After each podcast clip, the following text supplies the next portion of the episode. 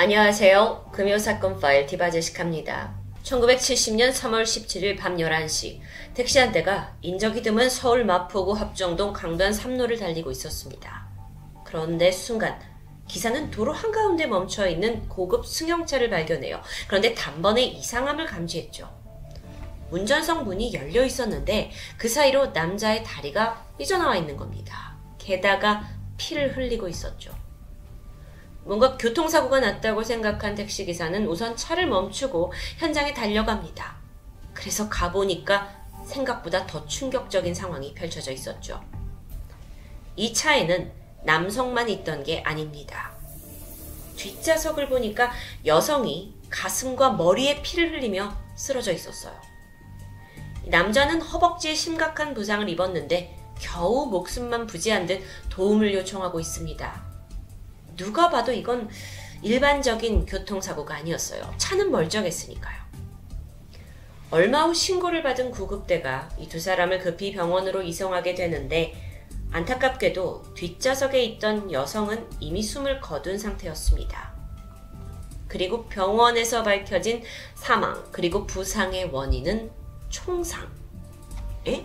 총상이요? 서울 한복판에서 벌어진 총격 사건. 당시 세간의 뜨거운 관심이 한 번에 집중될 수밖에 없었죠. 우선 다리에 총상을 입고 간신히 살아남은 남성은 34살의 정종욱 씨, 그리고 차 안에서 숨진 채 발견된 여성은 26살 정인숙 씨였습니다. 정종욱 씨의 친 여동생이었죠. 조사가 시작되면서 경찰은 권총을 사용한 강도 살인으로 보고 수사를 진행했습니다. 우선 이 사망한 정인숙 씨에게는 두 발의 총상이 있었는데 각각 머리 그리고 가슴을 관통한 상태였죠. 국가수가 이 총상을 토대로 총이 어디에서 발사가 됐는지 탄환의 발사 각도를 분석합니다. 그 결과 총알이 차량의 앞좌석에서 발사된 걸 밝혀내요. 그런데 앞좌석에 타고 있던 건 친오빠 정종욱 씨인데요. 이렇게 국가수 결과에 따라서 오빠가 살해 용의자로 지목이 됐지만 오빠는 강하게 결백을 주장합니다. 아니 그러면 어떻게 된 상황이냐 하고 들어보니까 그날 여동생을 뒷좌석에 태우고 집에 가던 중 총을 든 강도를 만났다고 설명해요. 오빠의 이 말이 사실일까요? 조사가 이어지던 중 그 오빠 정 씨가 입고 있던 옷에서 탄약의 화학 반응이 나오죠. 그리고 상황은 불리하게 흘러갑니다. 수사팀은 그를 더욱더 압박했고 마침내 사건 발생 5일 만에 정 씨는 자신의 범행 일체를 자백하게 됩니다. 여기서 먼저 알아야 할 게 있는데 음, 여동생 정인숙 씨는 요정이라고 불리던 당시 고급 술집에서 일하던 종업원이었습니다. 당연히 그녀를 향한 사회적인 시선은 곱지 않았겠죠. 오빠는 동생의 기사로서 일을 하고 있었는데 한편으로는 동생이 집안 망신을 시킨다라고 여기면서 물란한 행실을 못마땅해 했습니다. 동생 또한 뭐 오빠는 뭐 어차피 내 기사잖아 뭐 하면서 오빠를 좀 무시하고 모욕적인 언행을 해왔다고 하는데요. 그렇게 두 사람 간에 보이지 않는 대립이 쌓여가던 찰나 말다툼이 벌어졌어요. 그리고 오빠 정 씨가 미리 준비해둔 권총으로 차 안에서 뒤에 타고 있는 동생을 쏴서 죽였다는 전말. 게다가 자신의 허벅지에도 일부러 총상을 입혀서 강도로 위장하려 했다는 겁니다. 그리고 범행에 사용된 권총은 강변도로에 버렸고 증거를 인멸했다고 해요. 그래서 결국 권총은 찾지 못합니다. 어딘가 조금 앞뒤가 맞지 않는 것 같지만 어쨌든 이 사건은 그렇게 친족 살인으로 마무리되는 듯 했죠. 사건이 종결이 되고 얼마 후입니다. 새로운 음모론이 떠오르게 되는데 그게 사망한 정인숙 씨 집에서 아주 의외의 것들이 발견되면서부터였습니다. 그녀가 소지하고 있던 복수 여권이었죠. 여러분, 보통 여권은 딱 한 번 사용할 수 있는 건 단수 여권이라고 부릅니다. 그리고 10년 기간 동안 발급받은 후에 제한 없이 사용할 수 있는 걸 복수 여권이라고 하죠. 그러니까 우리는 보통 복수 여권을 가지고 있습니다. 그런데 1970년대 당시의 대한민국에서는 일반 사람들이 해외여행을 가는 게 쉽게 꿈꾸기 힘든, 뭐 거의 불가능에 가까운 일이었습니다. 그래서 여권이라는 것 자체가 소위 사회의 고위층들이나 가질 수 있는 거였죠. 그런데 술집 종업원이었던 정인숙 씨가 복수 여권을 가지고 있다? 이건 좀 의아했습니다. 게다 집에서 발견된 게 이것만이 아니었죠. 여권과 함께 미화 2,000달러 가 있습니다. 이 70년대 무굴가를 생각하면 어마어마한 금액이에요. 그러고 보니까 정인숙 씨, 영어와 일본어에 능통했죠. 사생활을 좀 더 해보니까 당시에 야간 통행 금지 시간이 있었는데 그럴 때도 아무렇지 않게 거리를 활보했고요. 일본 여행을 갈 때면 뭐 야쿠자가 경호로 붙었다는 이야기도 있습니다. 즉, 이 모든 정황을 통해서 생전에 누군가가 그녀의 뒤를 봐주고 있던 게 아니냐라는 가설이 만들어진 겁니다. 그러던 중 이 의혹을 굳힐 만한 증거가 발견됩니다. 평소 정 씨가 사용하던 수첩에서 당시 정재계의 거물급 인사 26명의 명함이 쏟아져 나온 거죠.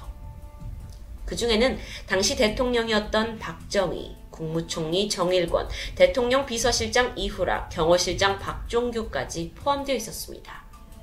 뭐 이건 그야말로 권력의 최상단을 담당하는 사람들이었는데 더 조사를 해보니까 이들 중 특히나 국무총리 정일권과의 사이가 아주 남달랐다는 사실이 드러납니다.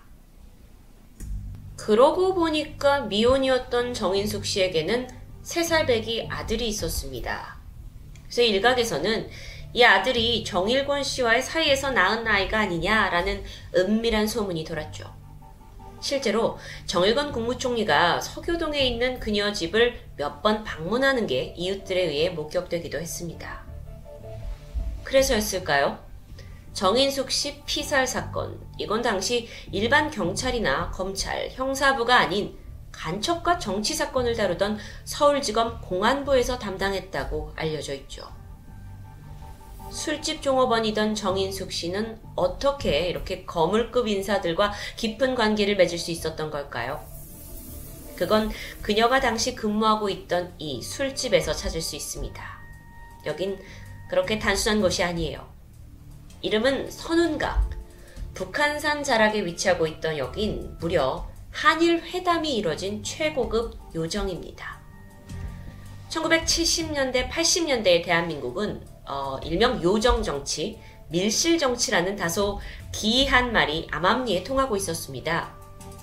이건 정치인들이 요정이라고 불리는 밀폐된 고급 술집에 모여서 나라의 정사를 결정하는 것을 뜻합니다. 얼마나 이 요정 정치가 성행을 했냐면요. 정치인들이 국회에 가서는 졸고 요정에서 정치를 한다라는 말이 있을 정도였죠. 심지어 외국 원수와의 회담도 여기에서 이루어졌고요. 그 밖에 인사청탁, 동거래, 그리고 성접대까지 벌어졌습니다. 그런데 이 요정 문화가 해외로까지 알려지면서 이걸 또 체험하겠다고 외국인들이, 특히 일본인들이 한국에 관광을 오는 일이 생기기 시작하죠. 심지어 국가는 이걸 이용해서 기생관광이라는 상품까지 만들게 됩니다. 실제로 1970년대 한국을 방문했던 일본 사람들 중 8, 90%가 남성이었고 많은 이들이 이 기생 관광을 위해 방문했다고 추정됩니다. 그렇게 한국은요, 일명 탈선 관광으로 유명한 나라가 되었습니다. 그리고 이건 모두 정부의 암묵적인 주체 아래 행해지게 되는데, 아, 정말 그런 일이 있었던 게 사실일까요? 놀라시는 분들도 계시죠? 오죽하면요, 일본 내에선 일부 사람들이 한국에 관광 가는 일본 남성들을 향해서 공항에 콕 피켓을 들고 너 수치스럽지 않냐? 라고 시위를 했던 기록이 남아있을 정도입니다. 근데 한국은 이걸 적극 독려했다고요? 현재 교육부의 전신인 당시 문교부의 장관 민관식은 접객 여성들에게 너희의 매춘 행위는 애국적인 활동이다.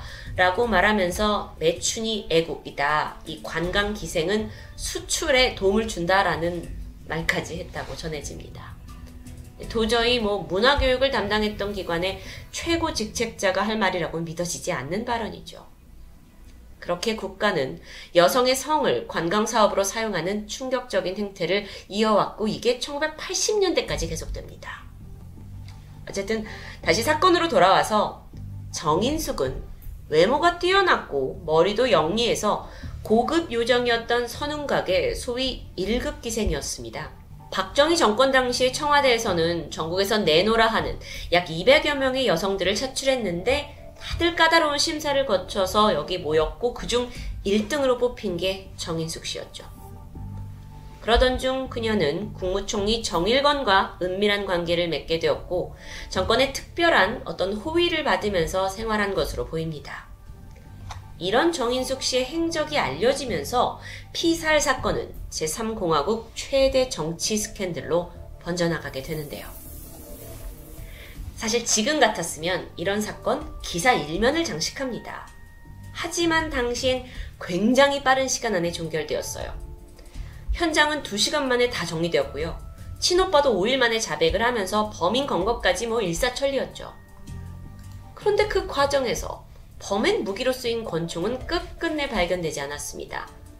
그리고 현장 검증도 어딘가 허술했고요. 뭔가 이상하고 냄새납니다.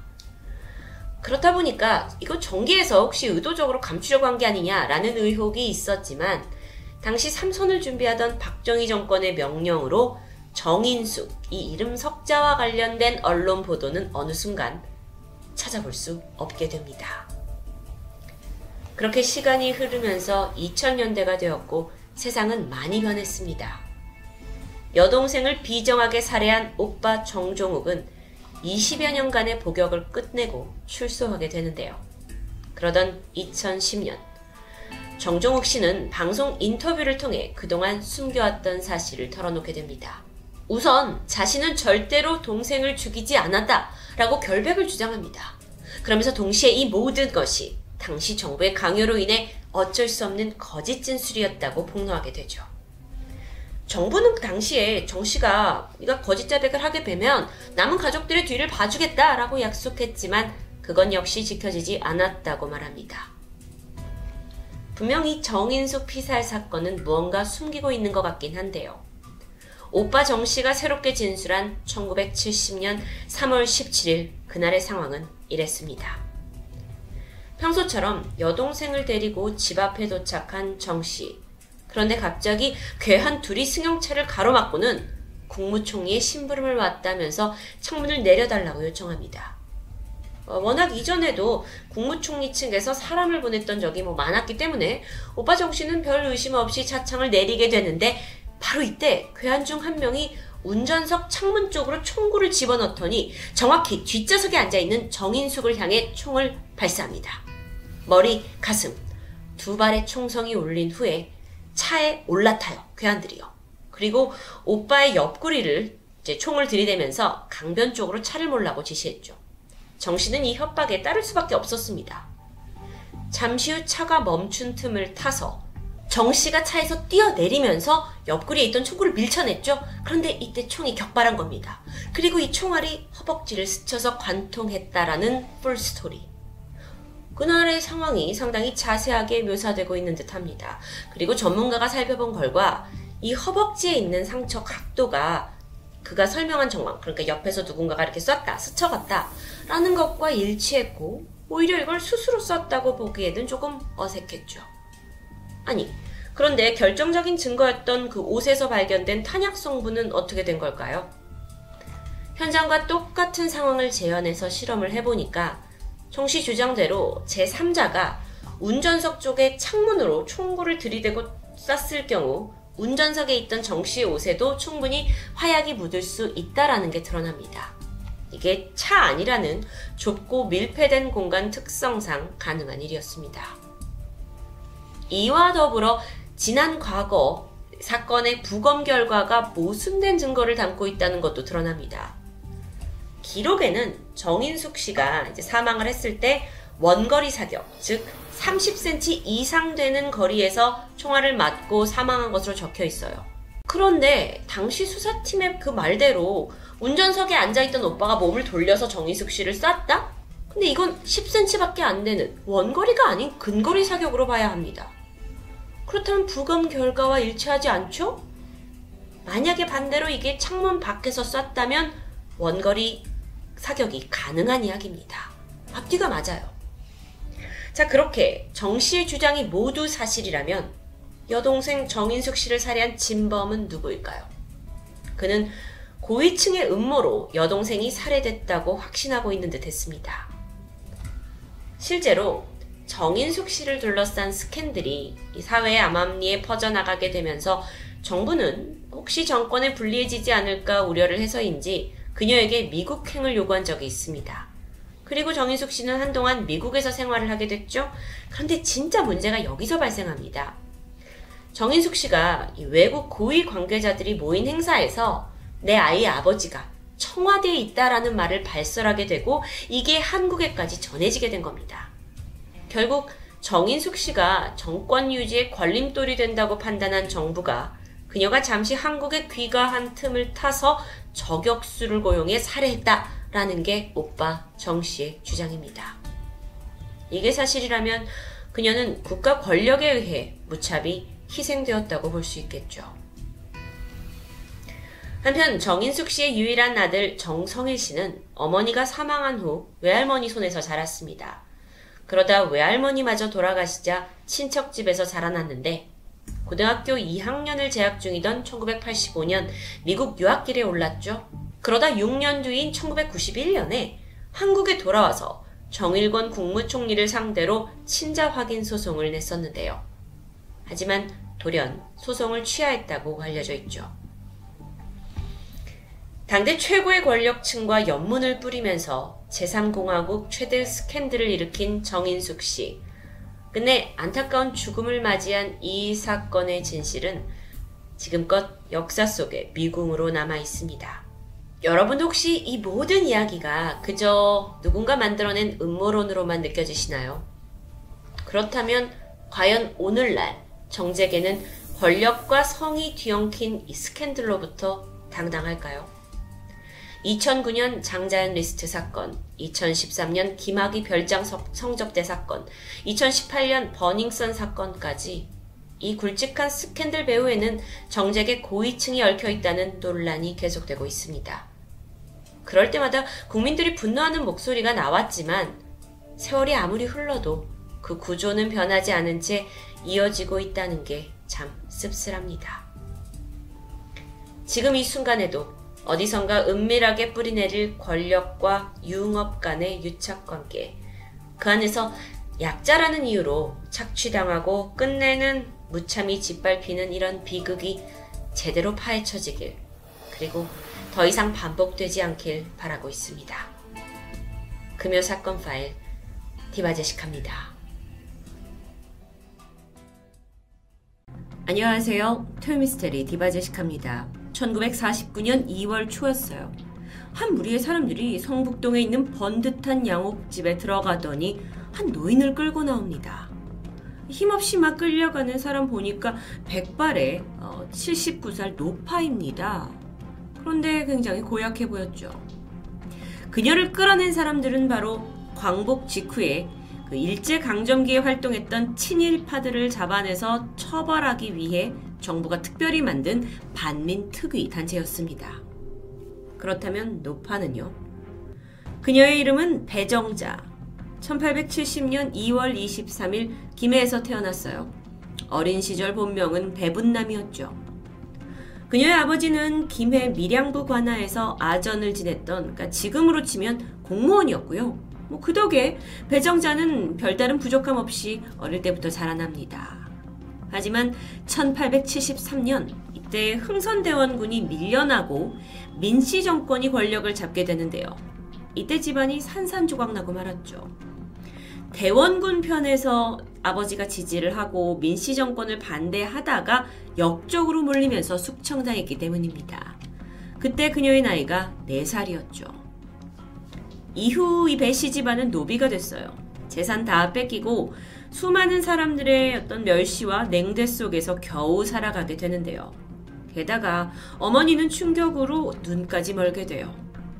이때부터 배정자는 자신의 집안을 망가뜨린 그 민씨 집안에 대한 분노와 함께 조선에 대한 분노가 조금씩 자라나기 시작합니다. 이후 그녀는 밀양의 작은 마을에서 관아의 기생으로 생활하게 되죠. 하지만 어린 나이로서는 감당하기 힘든 일이었고요. 결국 참다 못해 여길 탈출해요. 배정자는 다시 어머니를 찾아갔고 양산에 있는 통도사에 숨어서 지내다가 12세가 됐던 1882년 출가를 해서 여승이 되기로 합니다. 이후 통도사에서 우담이라는 승명으로 꽤 뭐 오랜 시간 평안하게 지낼 수 있었죠. 하지만 3년 뒤 결국 역적의 딸이라는 게 들통이 나서 또다시 쫓기는 신세가 됐고요.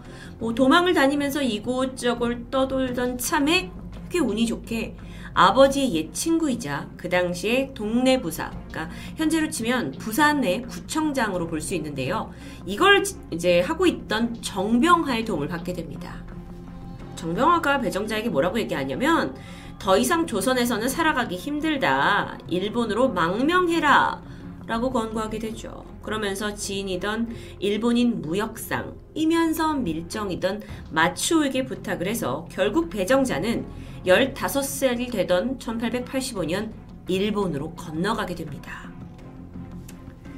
사실 그녀가 일본에 가기 1년 전쯤인 1884년에 이 조선이 청나라의 간섭으로부터 벗어나서 개혁을 해야 된다라는 갑신정변이 일어났어요. 근데 이게 실패했죠? 그러면서 갑신정변을 주도했던 많은 이 개화파 학자들이 일본으로 몸을 피한 상황이었습니다. 이쯤 돼서 일본에 도착을 했더니 배정자는 개화파를 이끌었던 김옥균과 어울리게 되었고요. 이게 그녀의 인생을 크게 뒤바꿔 놓죠. 김옥균은 배정자의 기질을 알아봤던 것 같아요. 그리고 인생에서 가장 큰 전환점을 주게 되는 한 사람을 소개해 줍니다. 바로 일본의 최고 권력자 중 한 명이었던 이토 히로부미와 배정자를 만나게 해준 거였어요. 이게 1887년입니다. 배정자가 17살이 되던 해였죠. 이토 히로부미는요, 배정자의 뛰어난 미모, 그리고 총명함에 주목을 했습니다. 그리고 나서 그녀를 자신의 양녀로 거둬들여요. 이름도 새로 주어졌는데, 다야마 사다코. 그러니까 현재 우리가 알고 있는 배정자라는 이름 역시 이토가 지어준 그 다야마 사다코에서 비롯됐다고 합니다. 자, 일본 최고 권력자의 양녀가 됐죠. 그리고 나서는 그녀의 삶이 완전히 바뀌었는데요. 승마, 수영, 사격의 변장술, 대화법까지 정말 간첩으로 활동할 수 있는 능력들을 교육받기 시작했어요.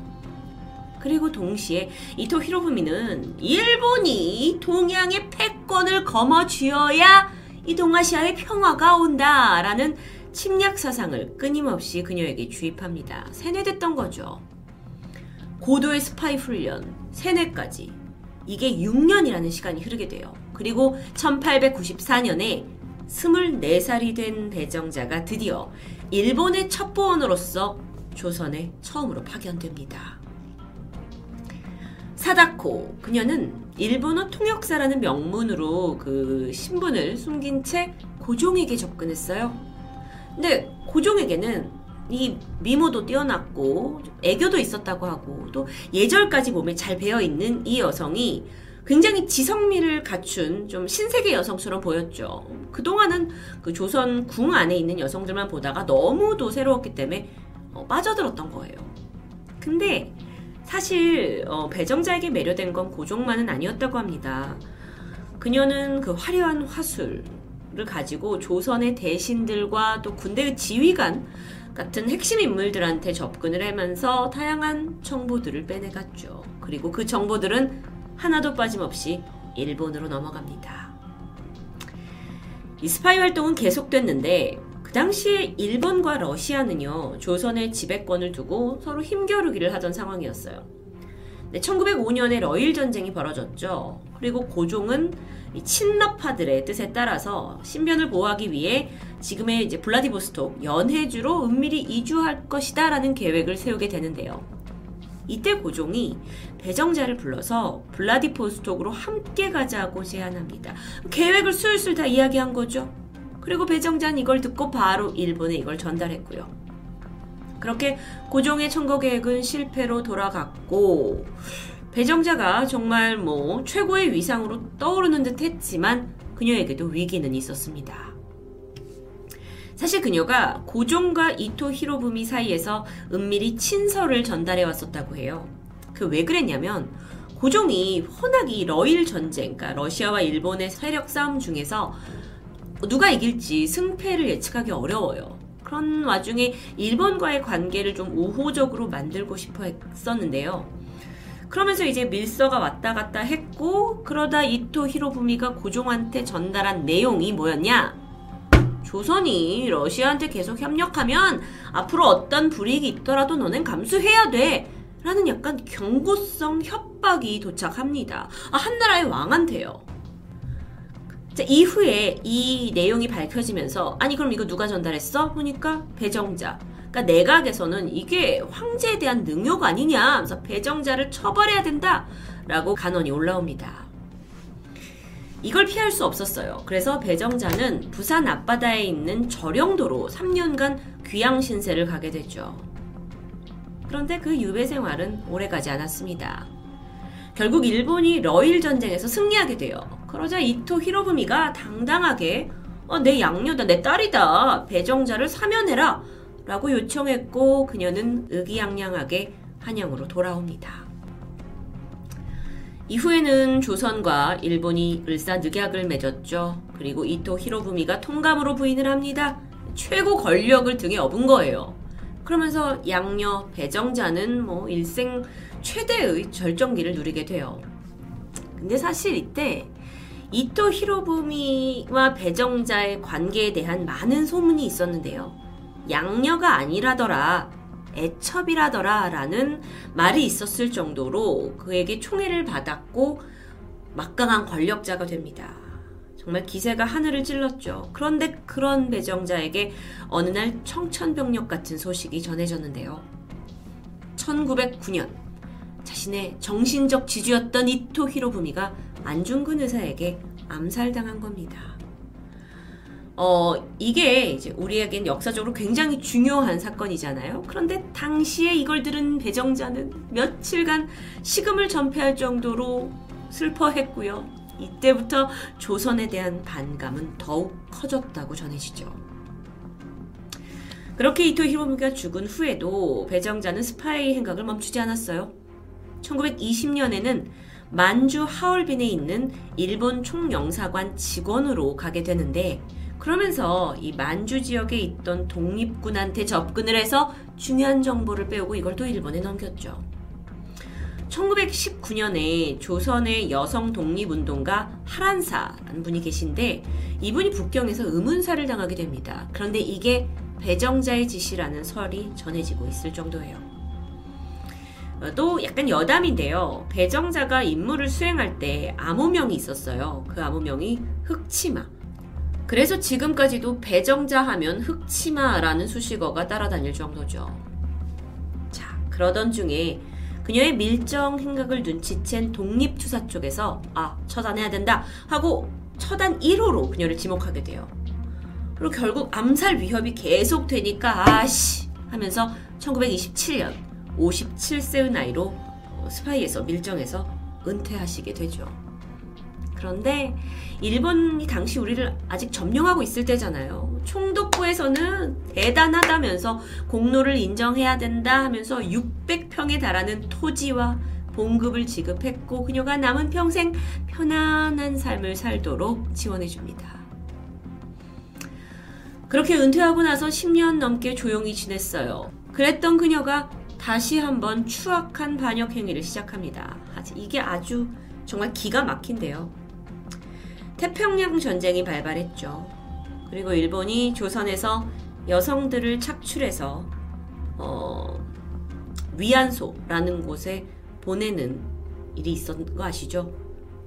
거기에 업무를 도왔던 겁니다. 그 당시 배정자의 나이가 70세예요. 조선에 있던 여성들을 해서 이쪽으로 보내주는 그 그러니까 중간 브로커 역할을 한 거죠. 그리고 이 대가로 일본군에게 상당한 금품을 하사받습니다. 배정자가 이렇게 말해요. 나의 조국, 일본의 장정들이 고생하는 게 너무 마음이 아프다. 조선의 여성들을 모아서 위안부 노릇할 것을 내가 강요해야 했다.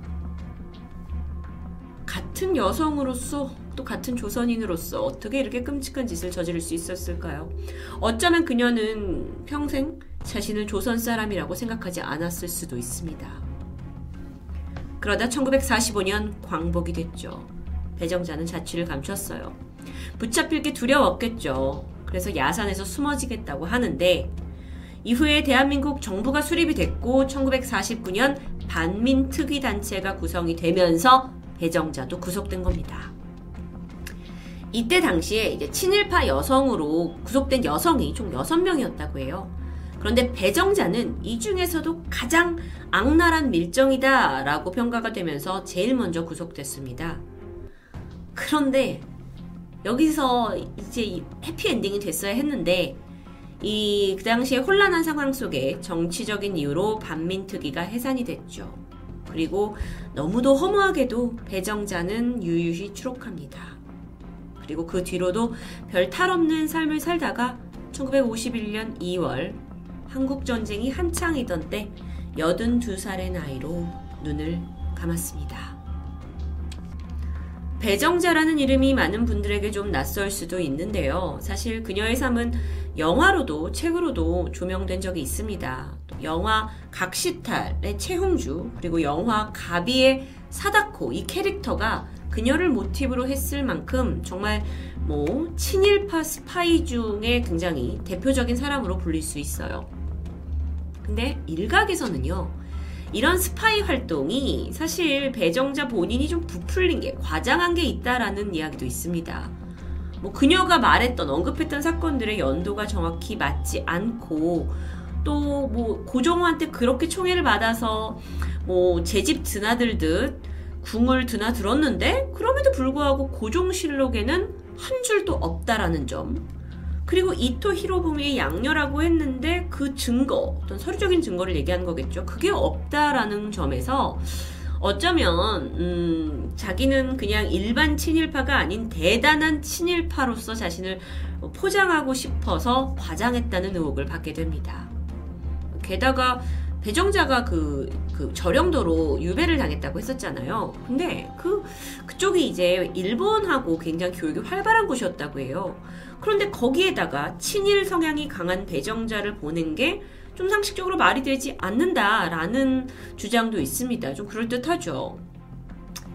뭐 이제는 배정자가 죽은 지 오래됐기 때문에 사실 여부를 그녀 입으로 확인할 수는 없겠지만 분명한 게 있어요. 그녀의 이름 석자 배정자는 친일파 99인 그리고 실록 친일파 또 친일 반민족 행위 진상 규명 보고서에 명확히 기재되어 있다는 것이죠. 사담인데요. 악명 높은 친일 행각만큼이나 남성 편력 역시 대단했다고 해요.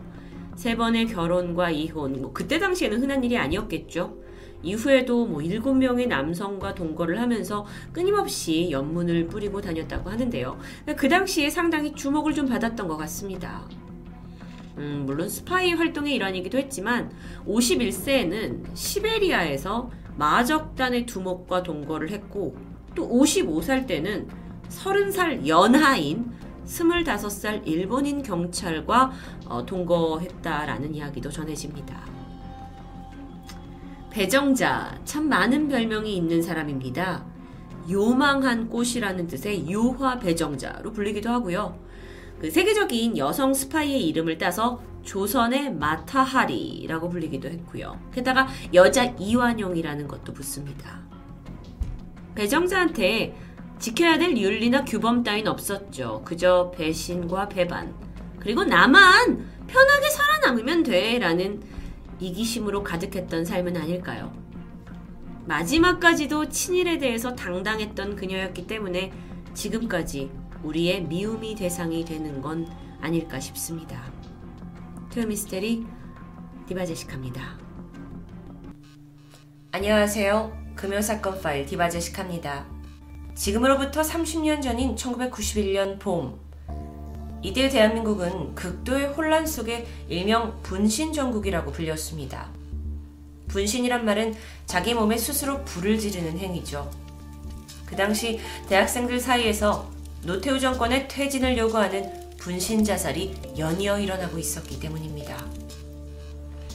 노태우 정부는 노동운동과 학생운동을 대대적으로 탄압하고 있었습니다. 그리고 범죄와의 전쟁을 내세우며 서울 시내 곳곳에 헌병들이 총을 들고 순찰을 다니기도 했어요.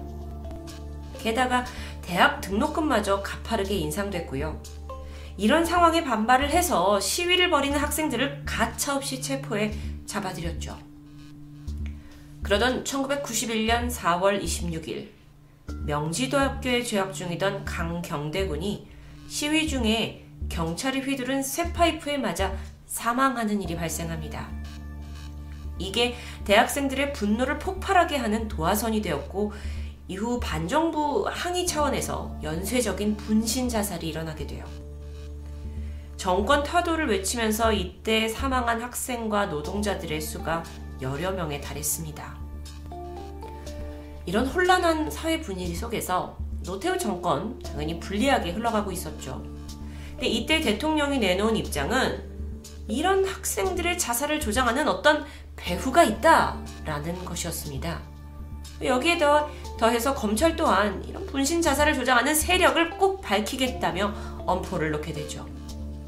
그러던 1991년 5월 8일, 당시에 전국 민족 민주영화, 이걸 줄여서 전민련이라고 하는데 전민련 단체에서 활동하던 김기설 씨가 대통령의 퇴진을 요구하면서 서강대 옥상에서 분신 자살하는 일이 발생합니다.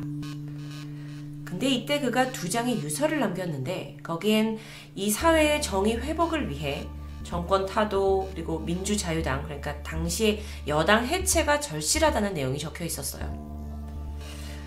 그의 죽음 이후 뭐 학생 운동을 함께했던 친구들, 선배들 그리고 가족들은 모두 슬퍼하고 애도했습니다. 절차대로 시신이 수습되었고 장례식을 치르던 중 이상한 말이 돌기 시작했죠. 김기설 씨가 남긴 유서가 그가 직접 쓴 게 아니라 누군가 대필했다라는 소문입니다.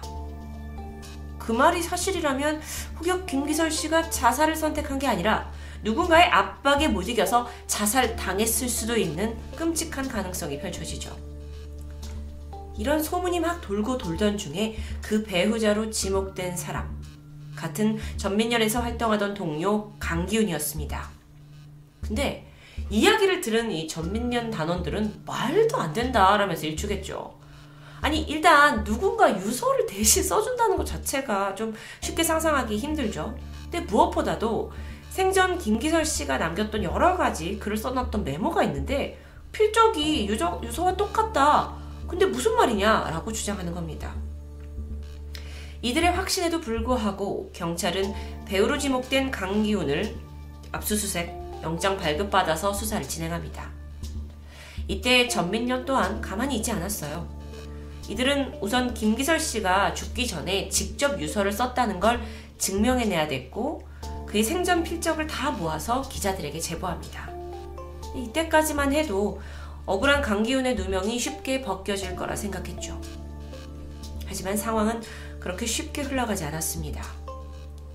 당시 국민들 사이에서는 이 대학생의 연쇄적인 분신 자살에 대해 다소 부정적인 여론이 형성되고 있었어요. 아니, 물론 마음은 이해하지만 저렇게 극단적으로 해야 되냐?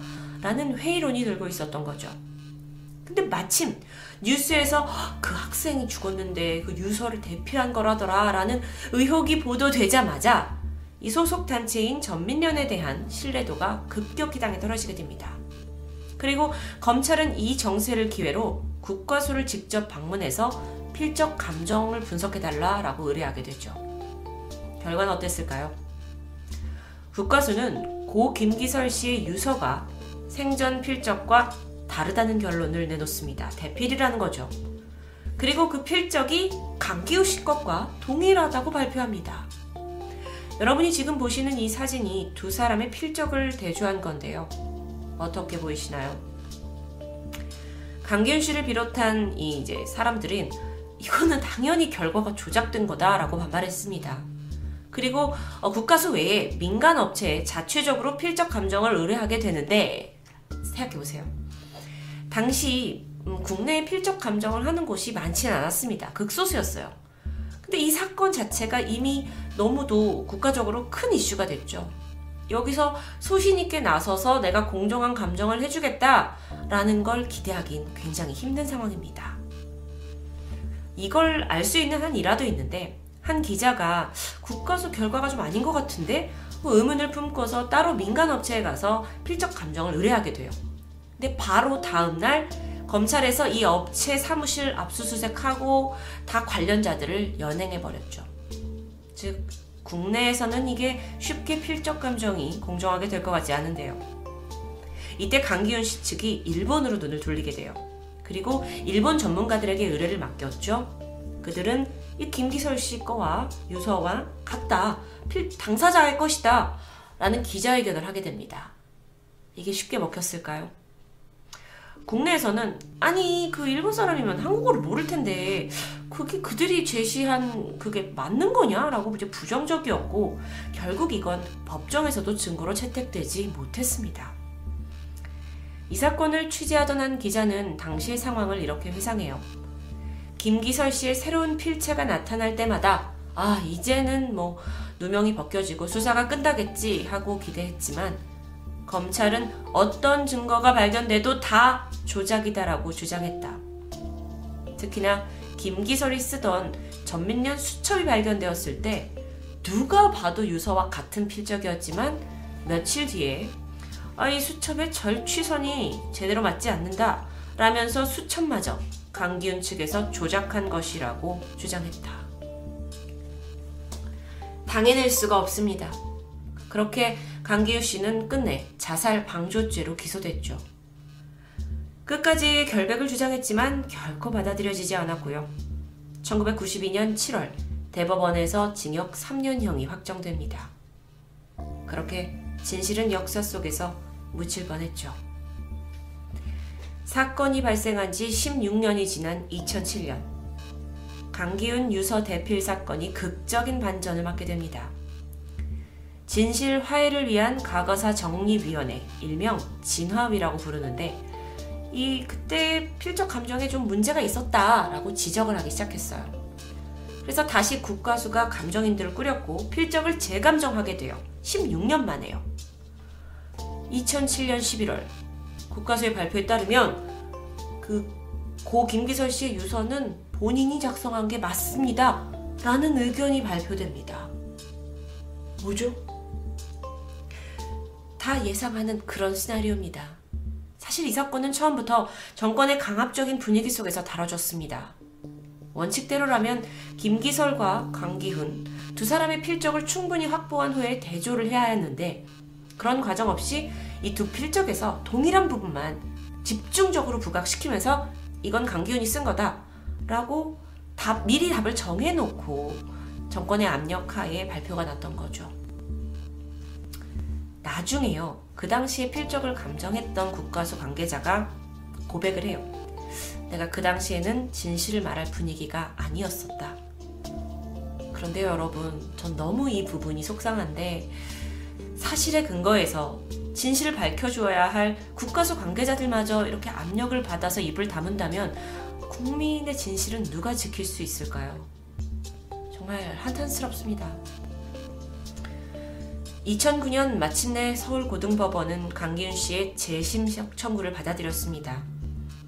검찰에서 바로 항고를 했지만 3년 후인 2012년 대법원이 재심 개시를 결정하면서 사건은 다시 처음으로 검토되기 시작했어요.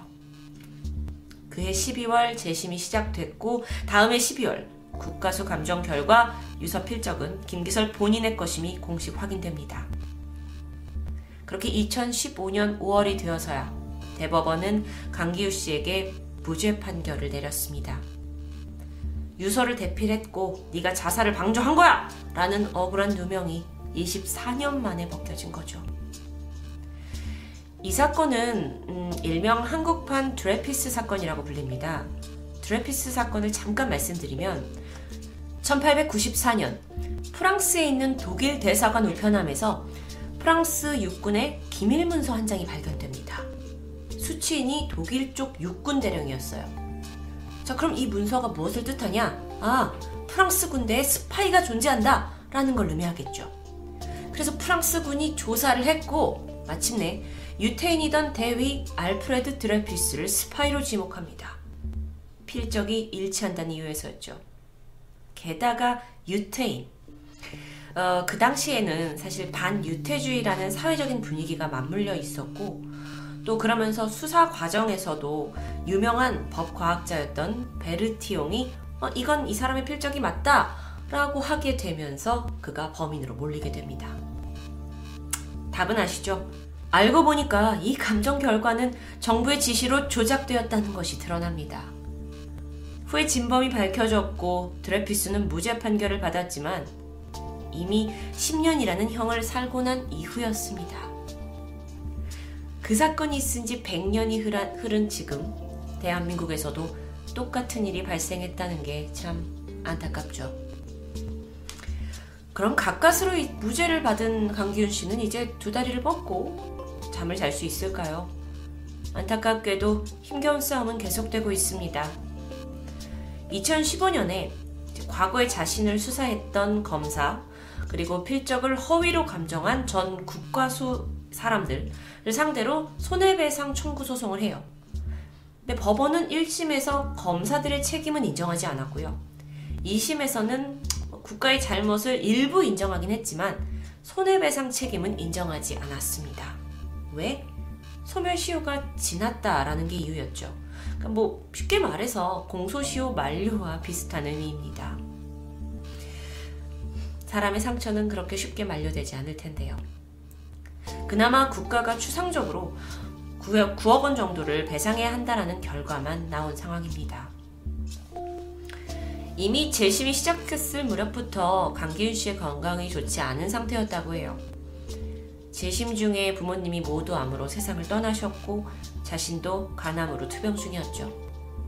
판결을 받은 이후 그는 시골에 머물면서 자신의 몸과 마음을 좀 회복하려고 했지만 그마저도 다음 부분을 들으시면 열통이 날 겁니다. 왜냐면 자기한테 누명을 씌운 그 사건 책임자 상당수는 이미 이 사회에서 꽤 출세해서 꽤 높은 자리에 올라가 승승가도를 올리고 있는 사람들이었거든요. 당시 이 사건을 담당한 김기춘 씨는 법무부 장관이 되었고요. 전 정부에서 대통령 비서실장을 지냈습니다. 검사 곽상도 씨 역시 전 정부에서 민정수석을 지냈고 서울지검 강력부장이었던 강신욱 씨는 2002년에서 2006년까지 대법관을 지냈죠. 물론 이들이 말하는 건 완전히 주장이 다릅니다. 고 김기설 씨의 유서는 본인의 것이 아니라 조작된 것이 분명하다라고 강력히 말해요. 다만 그 사람이 강기훈이 아닐 뿐이다 라는 거죠. 사법부 및이 검찰 관계자들 중 누구도 강기훈 씨에게 사과의 뜻을 밝히지는 않았습니다. 검찰과 재판부, 아니 이 사회가 만들어낸 무고한 희생. 1991년에 그 당시에 강기훈 씨가 수사를 받을 때 담당 검사가 이런 말을 했다고 해요. 야, 네가 혹시 잘못해도 난 검사거든? 난 처벌 안 받아. 그때로부터 30년이 지난 지금 대한민국은 얼마나 달라졌고 또 앞으로 얼마나 달라져야 할까요? 국가의 기본은 자국민을 보호하는 겁니다. 우리 사회가 도대체 언제가 되어야 이런 국가 권력으로부터 억울한 피해가 나오지 않는 걸까요? 그날을 위해 다소 민감하지만 그리고 때론 공격받을 수도 있지만 계속해서 이런 부당한 사건들을 여러분께 전하고 싶습니다. 금요 사건 파일 디바제식합니다.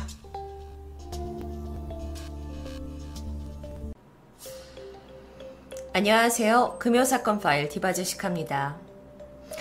2020년 오늘날의 대한민국은 전 세계적으로 마약 청정국으로 불리고 있을 정도로 마약 관련한 범죄율이 좀 적은 편이죠.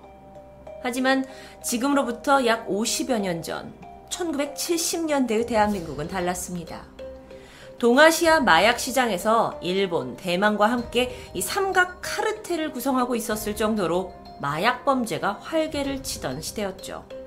그리고 그 당시 이 시장의 중심에는 일명 마약왕이라고 불리던 한국 마피아가 있었습니다. 그의 이름은 이황순.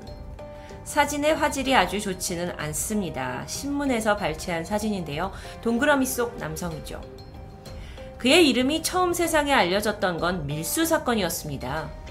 황해도에서 태어나서 충청도에서 대학을 다녔던 그가 60년대 후반에 대학을 중퇴하고 부산으로 내려가서 칠성파라는 조직에서 활동하게 되죠.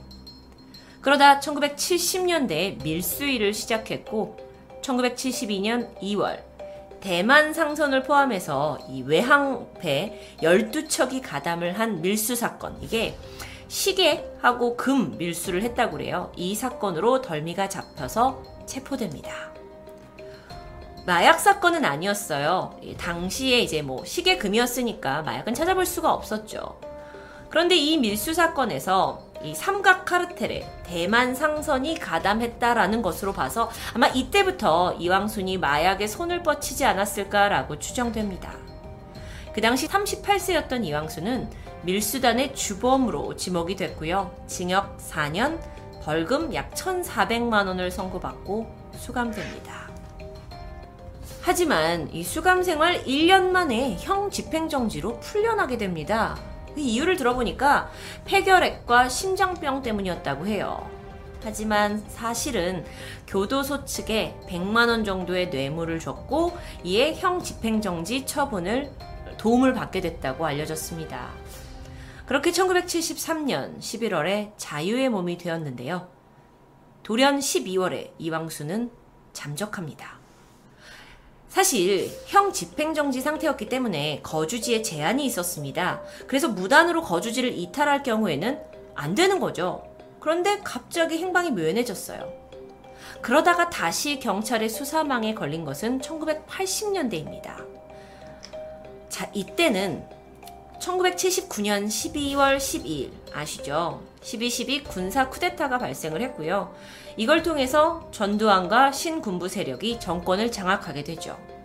이들이 딱 이제 어, 나라의 리더가 되면서 법치주의와 사회의 기강을 강조합니다. 그러면서 나라의 5대 사회악 범죄의 대대적인 소탕 작전을 펼치게 돼요. 근데 그 사회악이라고 분류한 것 중에 하나가 뭐였냐면 바로 밀수 범죄였어요.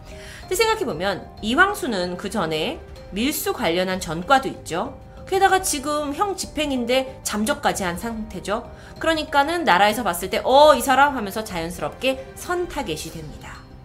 그리고 검찰의 대대적인 수사 끝에 어, 1980년 3월 19일 그는 자택에서 체포됩니다. 자, 여기는 사실 그 당시에 사진이 많이 남아있지 않았어요. 그런데 유일하게 정말 선명하게 남아있는 사진 중에 하나인데, 이 그를 체포하러 가는 날, 그 집 앞에서 대치하고 있던 경찰입니다. 정말 이렇게 총을 경찰이 총을 들고 있는 사진을 어, 사실 굉장히 못 본 지가 오래됐는데 아주 낯선 이미지였습니다. 근데 문제는 그가 체포된 곳이 부산에서 수영만이 내려다 보이는 산 중턱에 있는 아주 외진 지역에 어마어마한 규모의 초호화 대저택이었다는 거예요.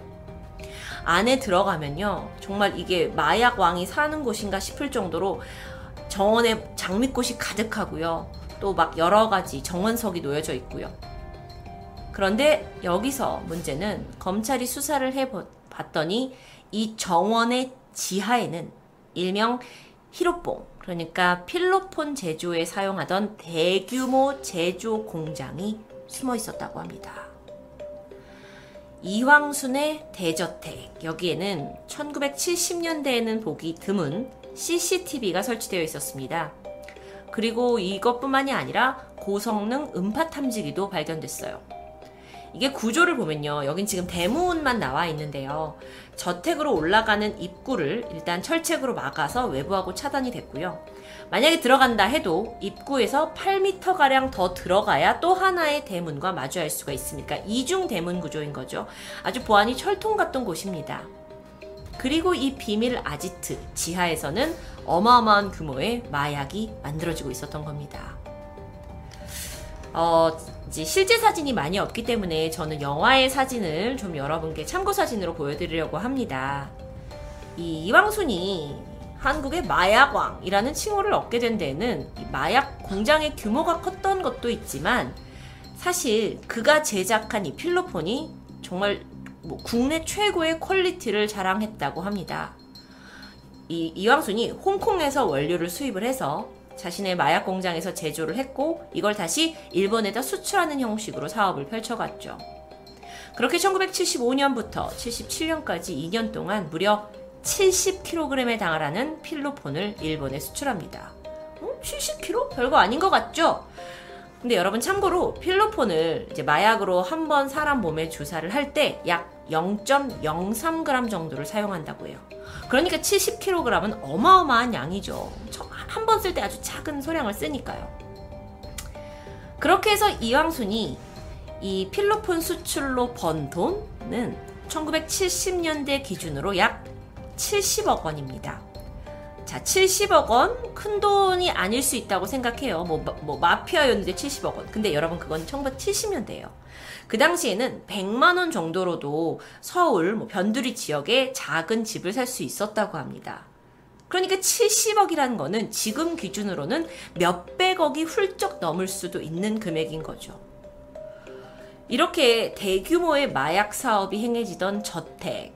그런데 놀랍게도 인근에 살고 있던 주민들은 이걸 전혀 눈치채지 못했다고 해요. 아니 도대체 어떻게 수년간 여기서 공장을 운영했는데 마약을 만들고 있었는데 그걸 숨길 수 있었을까요? 먼저 이왕수는 이 저택을 조카 명의로 구매를 했습니다. 그런데 이렇게 저택의 아래쪽에는요, 태창 목재의 저목장이라는 곳이 있었다고 해요. 전국 각지에서 운반되어 온 목재가 저장되던 곳이죠. 그러니까 추측을 해보면 저목장과 가까운 곳에 있는 저택을 선택을 한 이유가 필로폰을 만드는 과정에서 발생하는 그 냄새를 어, 처리하기 위함으로 보입니다. 필로폰은 전 사실 본 적도 없습니다. 하지만 뭐 특유의 강한 냄새를 가지고 있다고 해요. 그래서 필로폰을 만드는 이 마약쟁이들이 가장 어려워하는 부분이 뭐냐면 냄새 처리라고 합니다. 왜냐면 이제 냄새를 만들면 이게 냄새 주변으로 막 빠져나와서 신고가 들어올 수 있으니까요. 그런데 이렇게 저목장이 있으면 어차피 뭐 1년 365일 악취가 나기 때문에 필로폰 냄새를 숨기기에 안성맞춤이었던 거죠. 이뿐만 아닙니다. 음, 영화에서 가져온 사진인데요. 이왕순의 화수인들 역시 저택에 드나들 때 아주 세심한 주의를 기울였다고 해요. 되도록이면 밤에 움직였고요. 피치 못하게 낮에 이동해야 한다? 그러면 가스나 뭐 수도 검침몸으로 위장을 한 후에 행동했다고 하죠. 게다가 가장 중요한 마약을 운반할 때는 포장마차를 이용해서 행상처럼 보이도록 만들어서 자연스럽게 운반하는 방식까지 썼습니다. 정말 철저했죠. 뭐 그러다 보니까 인근 주민들은 여기에 이런 저택에 마약 공장이 있다라는 걸 상상조차 할 수 없었던 겁니다. 그 한 예로요. 이 마을에서 20년 이상 살았던 어촌 계장님이 나는 아예 그 집에 사람이 드나든 걸 거의 본 적이 없다. 그리고 그 집은 태창 목재의 회장님 별장으로 알고 있었다라고 말합니다. 마을에서는 의문의 집이었겠죠. 아, 정말. 아마 저 같아도 여기에 마약을 만들고 있을 것이라고 상상하지 못했을 것 같아요. 근데 이건 또 1970년이었기 때문에 가능한 일이기도 했습니다. 자, 그렇다면 이황순 본인은 어떻게 생활을 했을까요? 철저하게 신분을 숨기면서 생활하죠. 이 하수인들 중에 두 명을 골라서 그들의 신분증을 받아서 거기다가 사진을 붙여가지고 어, 신분을 위조했고요. 그 두 사람한테는 다른 신분증을 재발급받아라 하고 사용하게 만듭니다. 이게 과연 가능한가? 이게 지금이라면 절대 통하지 않는 수법입니다. 하지만 50년 전인 1970년대에는 가능한 위장술이었죠. 이렇게 대저택에서 조직적이고 완벽한 보안을 유지해오면서 정말 이 아시아계의 국제적인 마약 사업을 벌이던 마약왕 이황순의 천하. 그게 결국 막을 내리게 됩니다. 그런데 이황순을 검거하는 과정도 결코 순탄치 않았다고 해요. 1980년 3월 19일이었습니다. 경찰이 무장을 했고 검찰까지 다 해서 약 50여 명이 그의 저택을 포위했죠.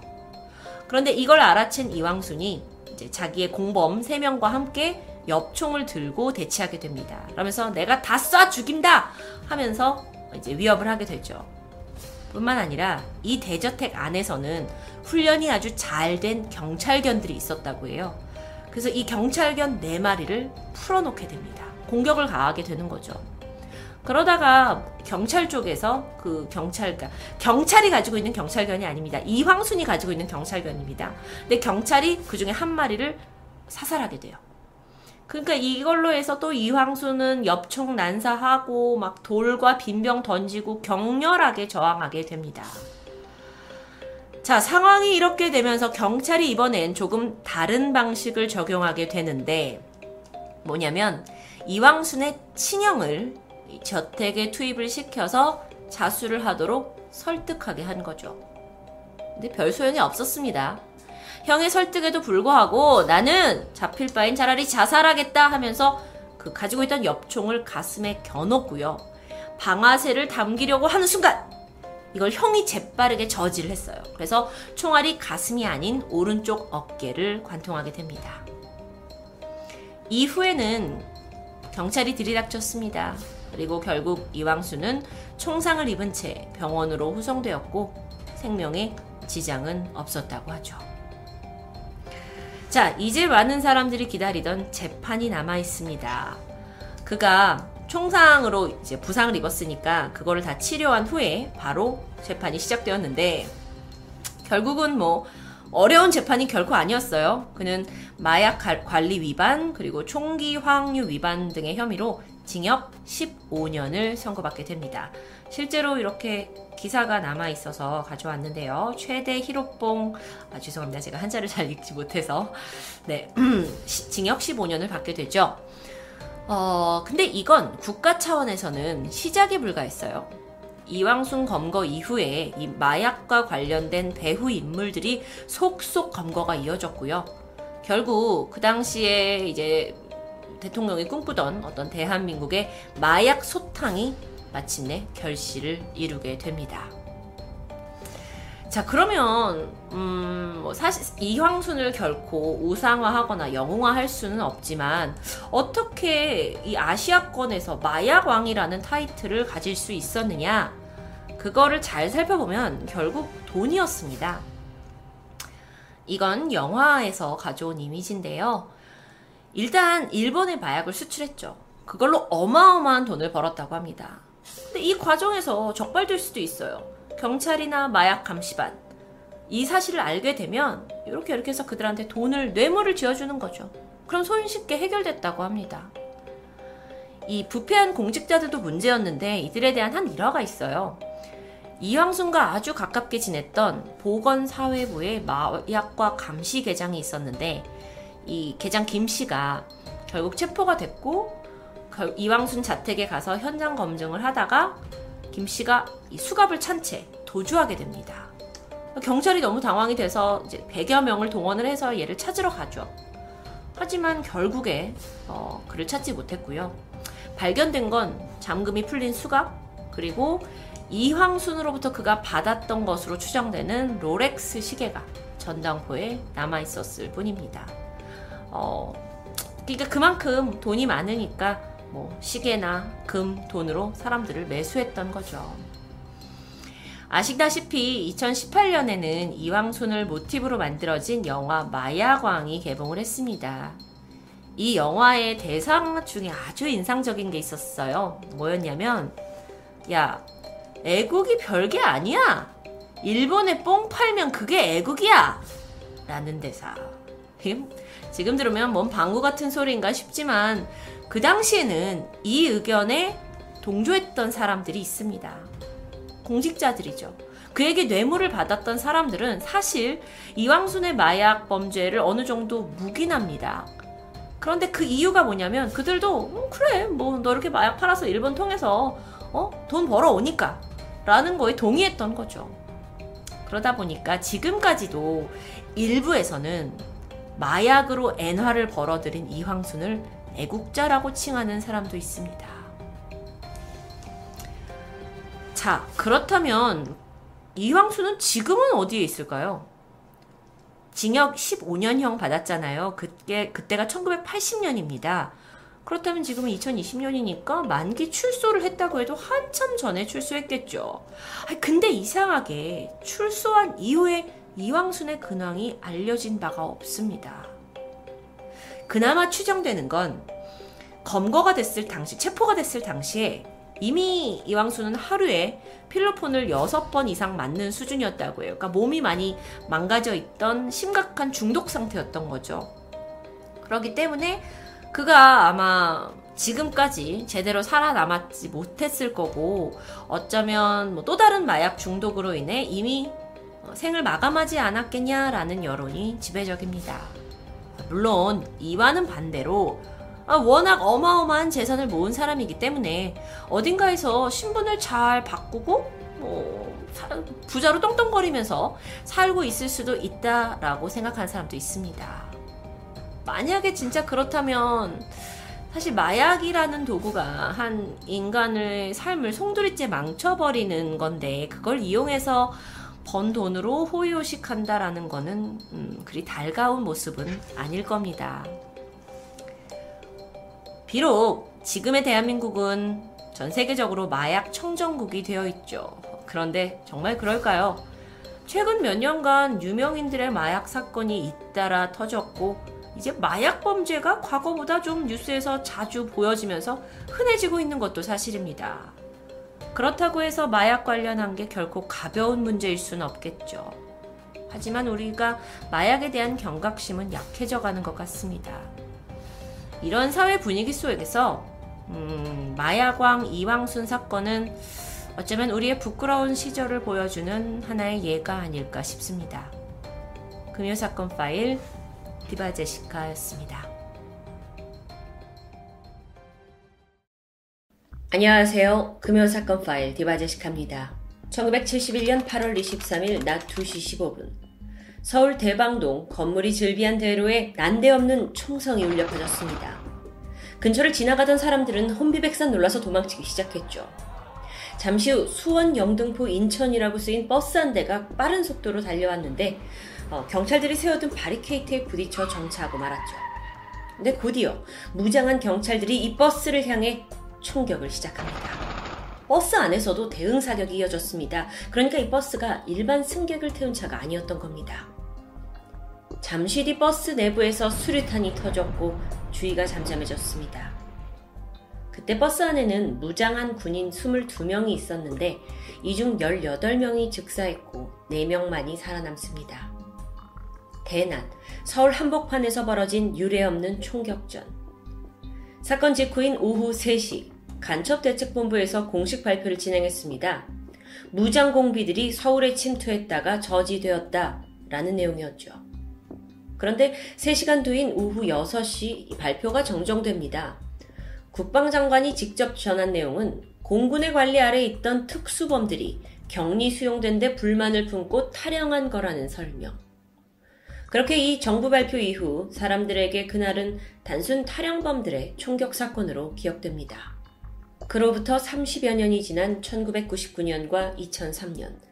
이 사건을 모티브로 한 동명의 소설과 영화가 개봉하면서 그동안 숨겨져 있던 진실이 드러납니다. 책과 영화의 제목은 실미도. 이 사건의 씨앗으로 볼 수 있는 건 1968년으로 거슬러 올라갑니다. 6.25 전쟁 이후에 남북 관계에는 크고 작은 충돌과 긴장의 연속이었죠.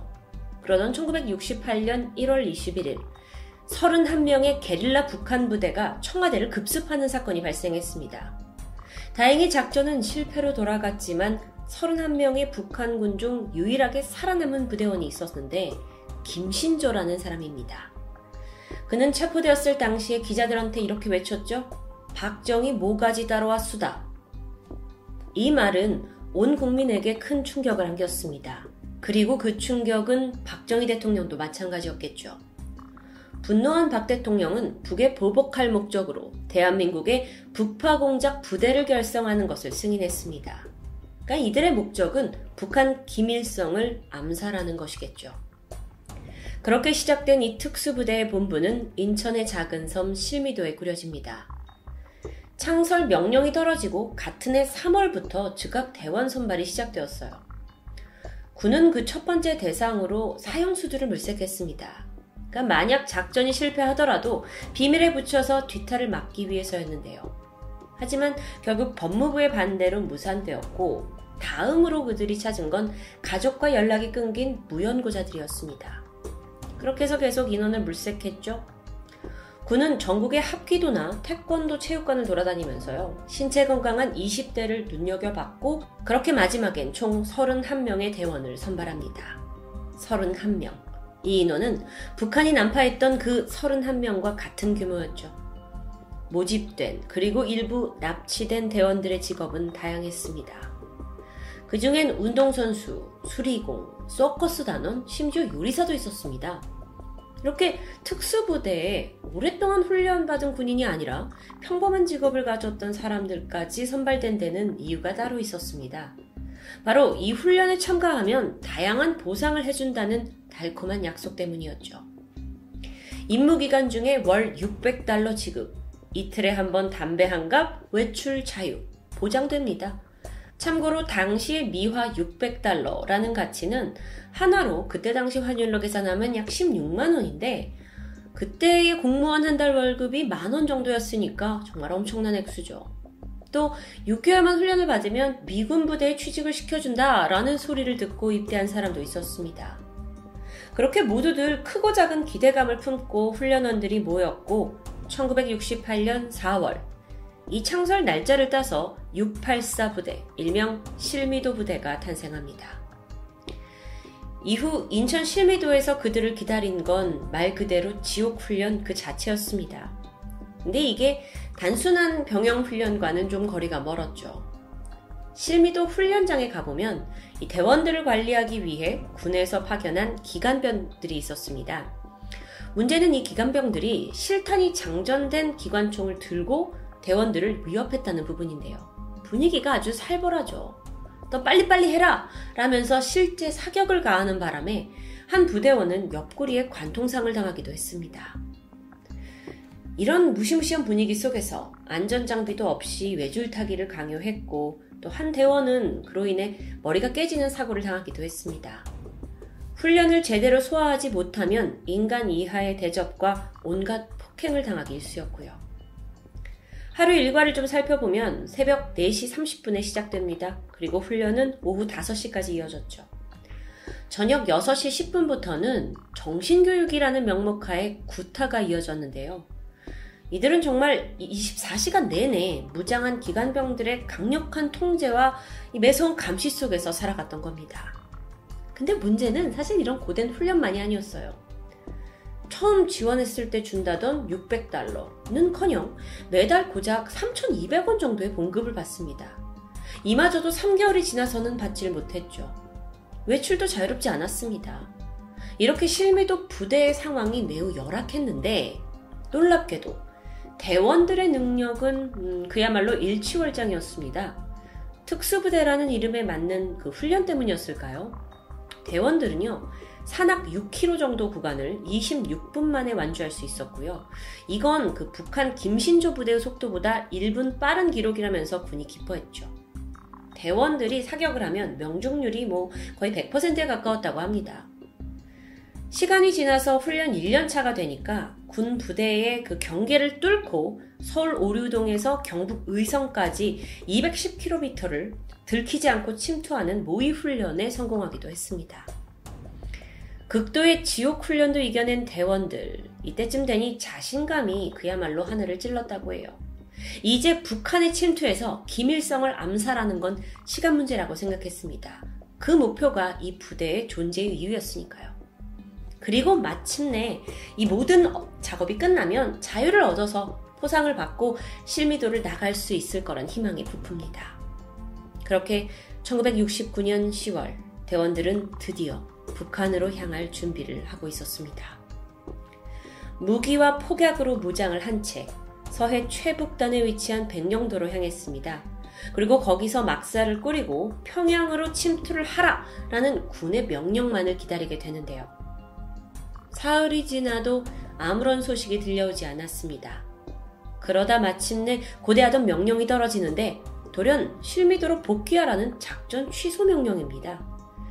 너무도 예상치 못한 소식에 대원들의 사기가 떨어지는 건 물론이고 묘한 불안감으로 변하기 시작했죠.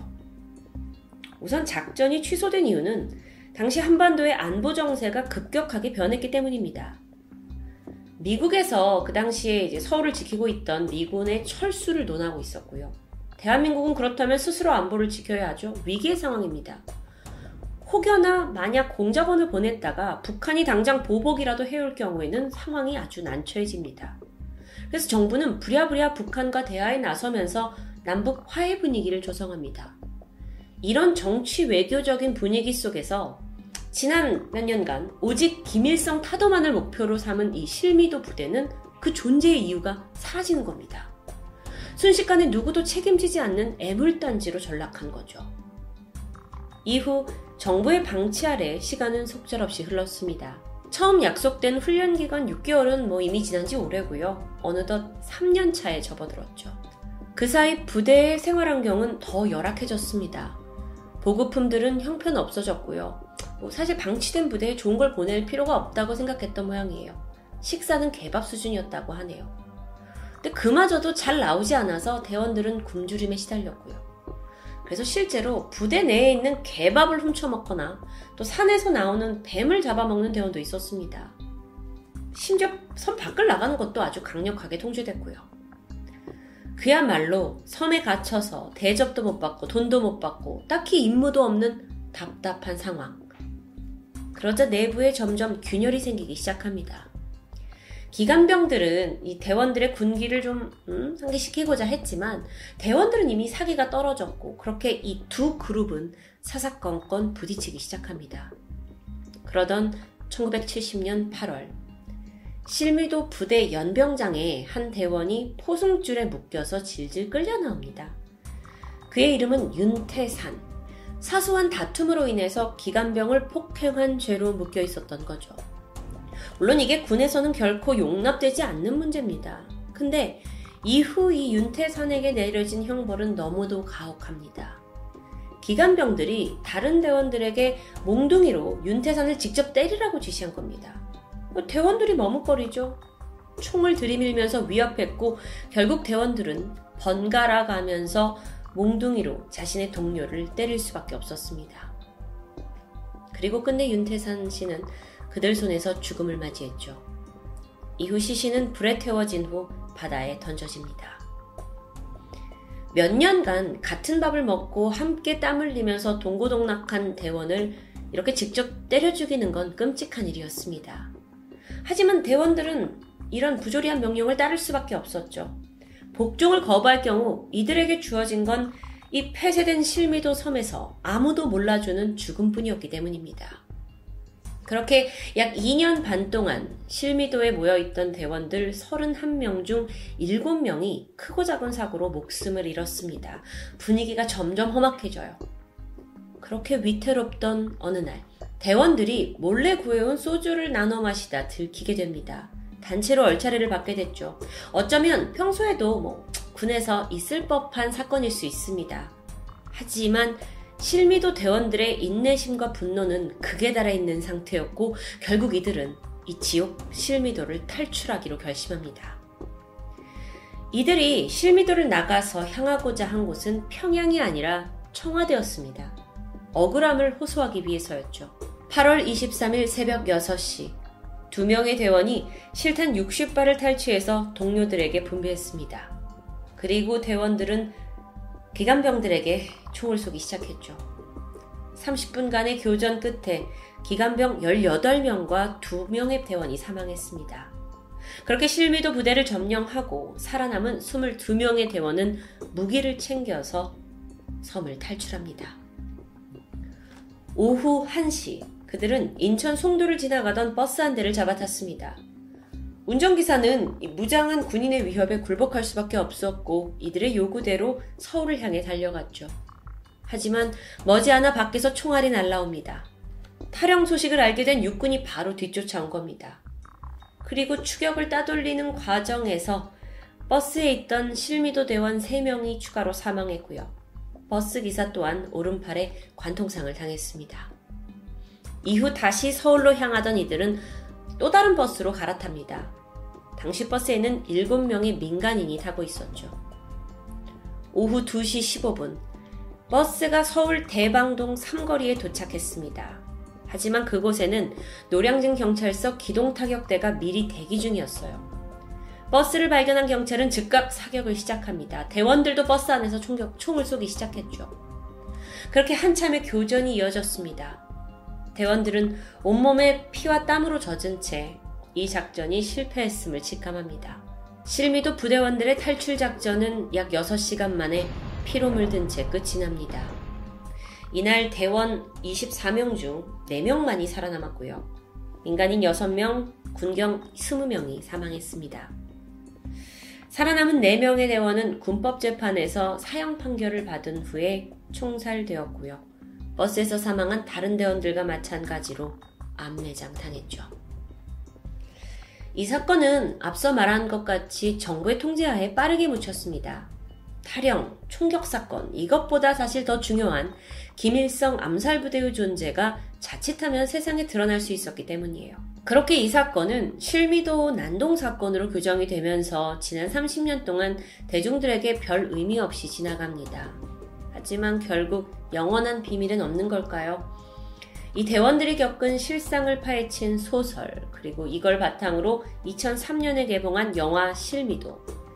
당시 영화 실미도가 이례적으로 천만 관객을 동원하면서 큰 흥행에 성공합니다. 그러면서 세상에 이 진상이 낱낱이 드러나게 되죠.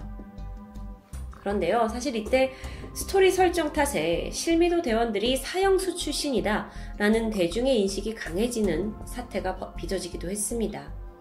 추 조사와 또 유가족들에 의하면 이건 사실이 아니었고 대원들은 평범한 청년들로 국가가 만든 무고한 희생자라고 평가됩니다.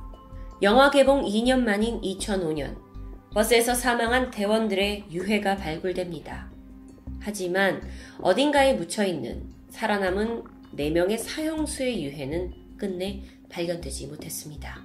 지난 2017년 국방부는 실미도 부대원 합동 봉안식을 거행했고 뒤늦게나마 이들의 넋을 위로했습니다. 국가를 믿고 목숨 바칠 각오가 되어 있었지만 결국 버림받았다는 억울함이 만들어낸 비극적인 사건. 한때 역사 속에서 지우고 싶어 했겠지만 실미도 부대는 결코 우리가 잊어서는 안 될 사건이기도 합니다. 국가가 만들고 나서 국가가 버린 31명의 대원들, 그리고 그 과정 속에 목숨을 잃은 군인과 경찰들.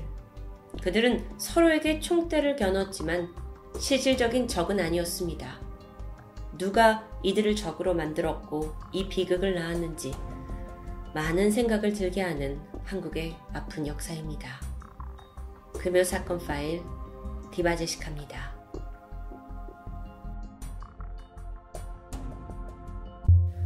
안녕하세요. 금요 사건 파일 디바제식합니다. 여기에 대한민국 한 사형수가 있습니다. 그는 다섯 명의 남자를 쇠망치로 가격해 살해한 우리 역사 속 흉악범죄자죠.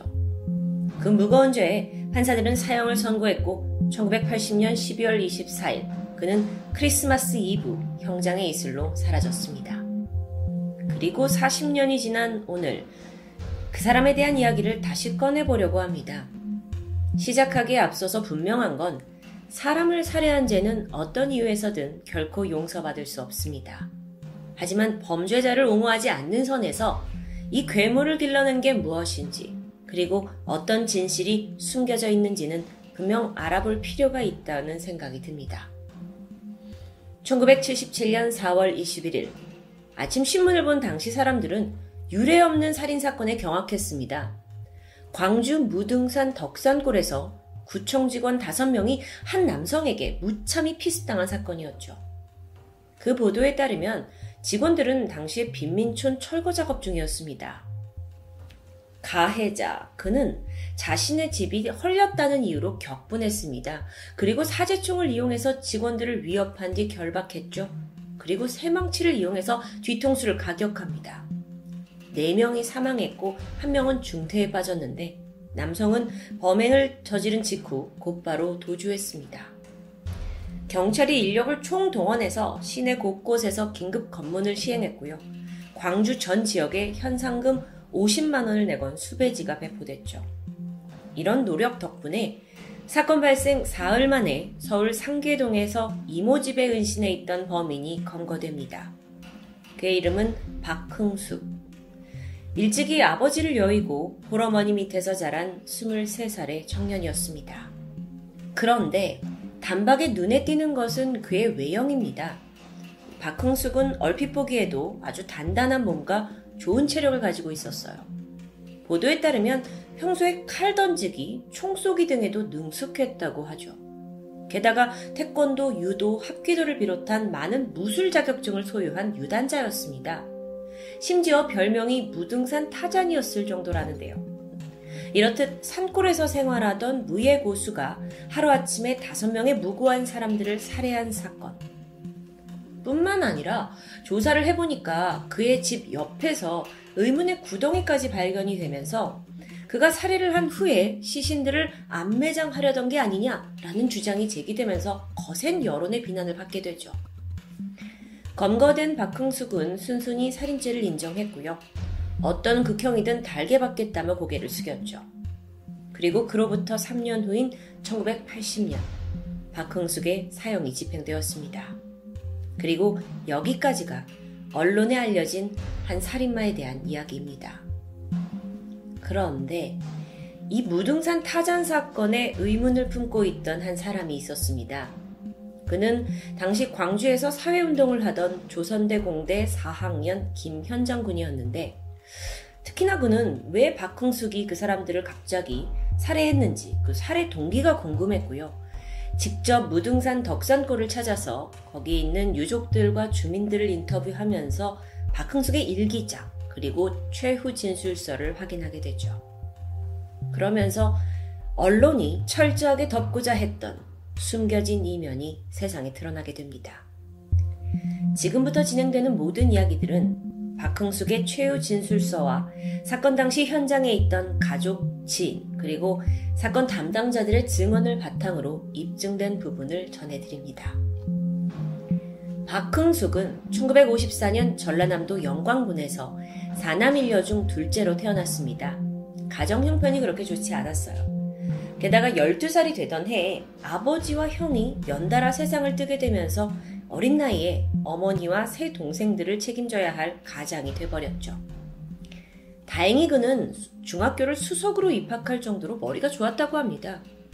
하지만 학비도 없을 뿐더러 당장 먹고 사는 일이 급했죠. 그래서 결국 중학교 진학을 포기하고 어린 나이에 생계를 위해 일을 시작합니다. 동시에 박흥숙의 가족들은 살아남기 위해 뿔뿔이 흩어질 수밖에 없었습니다. 여동생은 남의 집 식모로 갔고 어머니는 일자리를 구하기 위해 전북으로 떠나게 되죠. 이때 박흥숙은 소망을 품게 됩니다. 온 가족이 모여서 함께 살 수 있는 집 한 채를 마련하는 것. 이게 그의 평생 소원이었습니다. 1971년 박흥숙은 광주에 있는 시내 철공소에서 일할 수 있는 기회를 얻게 되었고요. 다행히 가족 전체가 광주로 이사를 오게 돼요. 그런데 문제는 함께 지낼 거처가 없다는 겁니다. 여기에 고민하던 박흥숙은 결국 직접 집을 짓기로 결심했는데 그래서 찾아낸 장소가 무등산 덕산골이었습니다.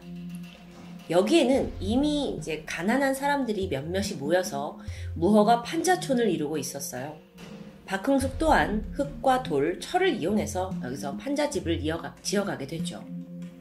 꼬박 60일 동안 먹지도 씻지도 못하면서 그냥 집 짓기에 몰두했습니다. 가족을 위한 거니까요. 근데 뭐 그렇게 해서 지어진 집은 사실상 운막 수준의 아주 누추한 곳이었죠. 자필 일기장에 따르면 어머니에게 자신이 손수 지은 이 집을 보여준 순간이 세상에서 가장 행복했다라고 적혀져 있었습니다. 그리고 이곳에서 외할머니, 어머니, 그리고 세 동생들까지 총 6명이 함께 꿈에 그리던 가족 생활을 시작하게 됩니다. 박흥숙은 일을 하면서 동시에 검정고시를 준비했습니다. 원체 머리가 좋았던 터라 5개월 만에 고등학교 졸업장을 따네요. 그리고 나서 검사가 돼서 어려운 사람들을 돕겠다는 희망도 생기게 됐죠. 이후 그는 사법고시 준비에 바로 돌입했습니다. 공부를 하게 되면 하루 20시간도 책을 보면서 매진했다고 해요. 하지만 이때 치명적인 단점이 그를 가로막게 되죠. 바로 체력이었습니다. 그 시기 박흥숙은 165cm의 작은 체구에 다소 허약한 체질이었습니다. 그래서 공부를 너무 오래 집중하다 보면 쓰러지기 일쑤였어요. 그래서 이걸 극복해야겠다 싶어서 운동을 시작했죠. 그리고 결과가 꽤 성공적이에요. 몇 년간 꾸준히 운동을 한 덕에 다부진 몸과 건강한 체력을 얻게 된 겁니다. 앞서 설명드린 언론의 발표처럼 칼을 던지거나 유단 자격증을 딴 건 결코 아니었습니다.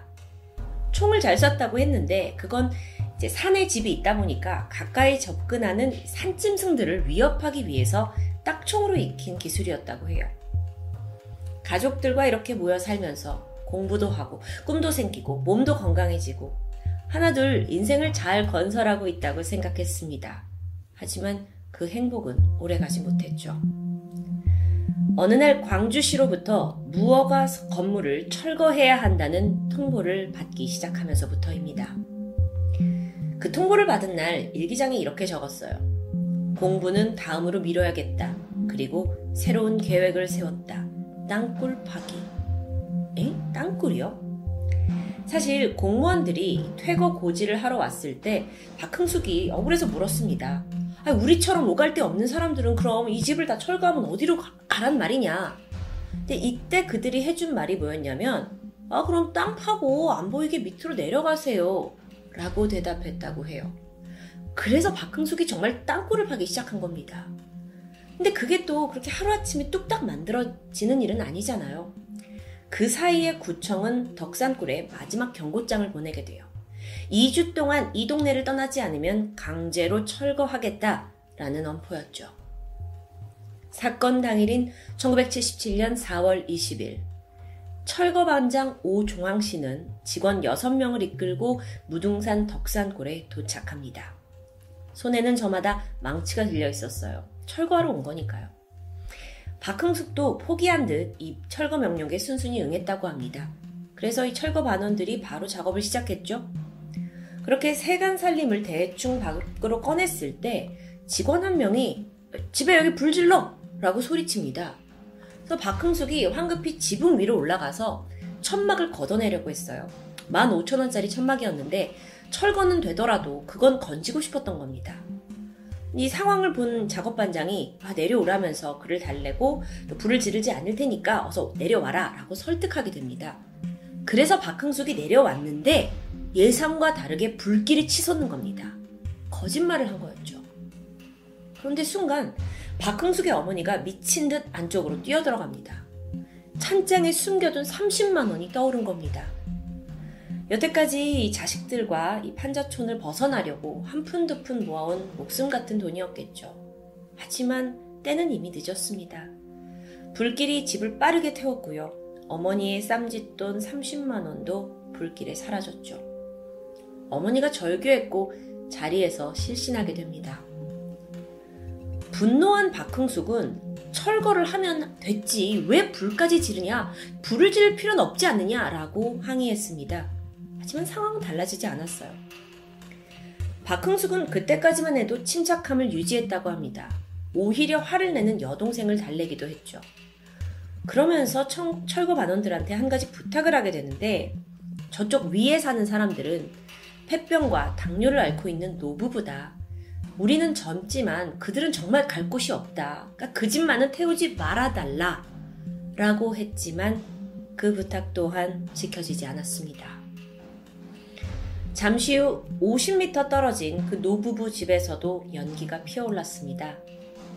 근데 여기서 좀 드는 의문이 있는데 집만 부숴도 되는데 왜 굳이 불까지 이렇게 다 지르는 걸까요? 사실 여기에는 숨겨진 사연이 있습니다.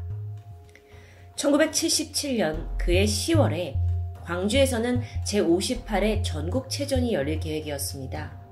그리고 박정희 대통령이 개회식에 참석한 뒤에 도립공원으로 지정된 무등산을 찾을 가능성이 있었던 겁니다. 그래서 광주시에서 이걸 대비해서 대대적으로 무등산 정화 작업을 진행해요. 무허가 건물을 이때 철거하게 되는 거죠.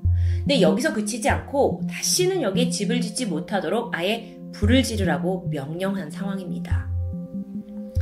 윗집에 연기가 났고 박흥숙이 즉각 달려갔죠.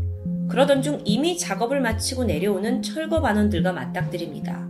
아니 불을 내면 어쩌냐 저 노부부는 어쩌냐 라고 항의했지만 다들 뭐 어쩔 수 없다는 자세 그러면서 그 작업하시던 분들 중 한 명이 어린 놈이 지랄하네 라면서 그를 비웃게 됩니다.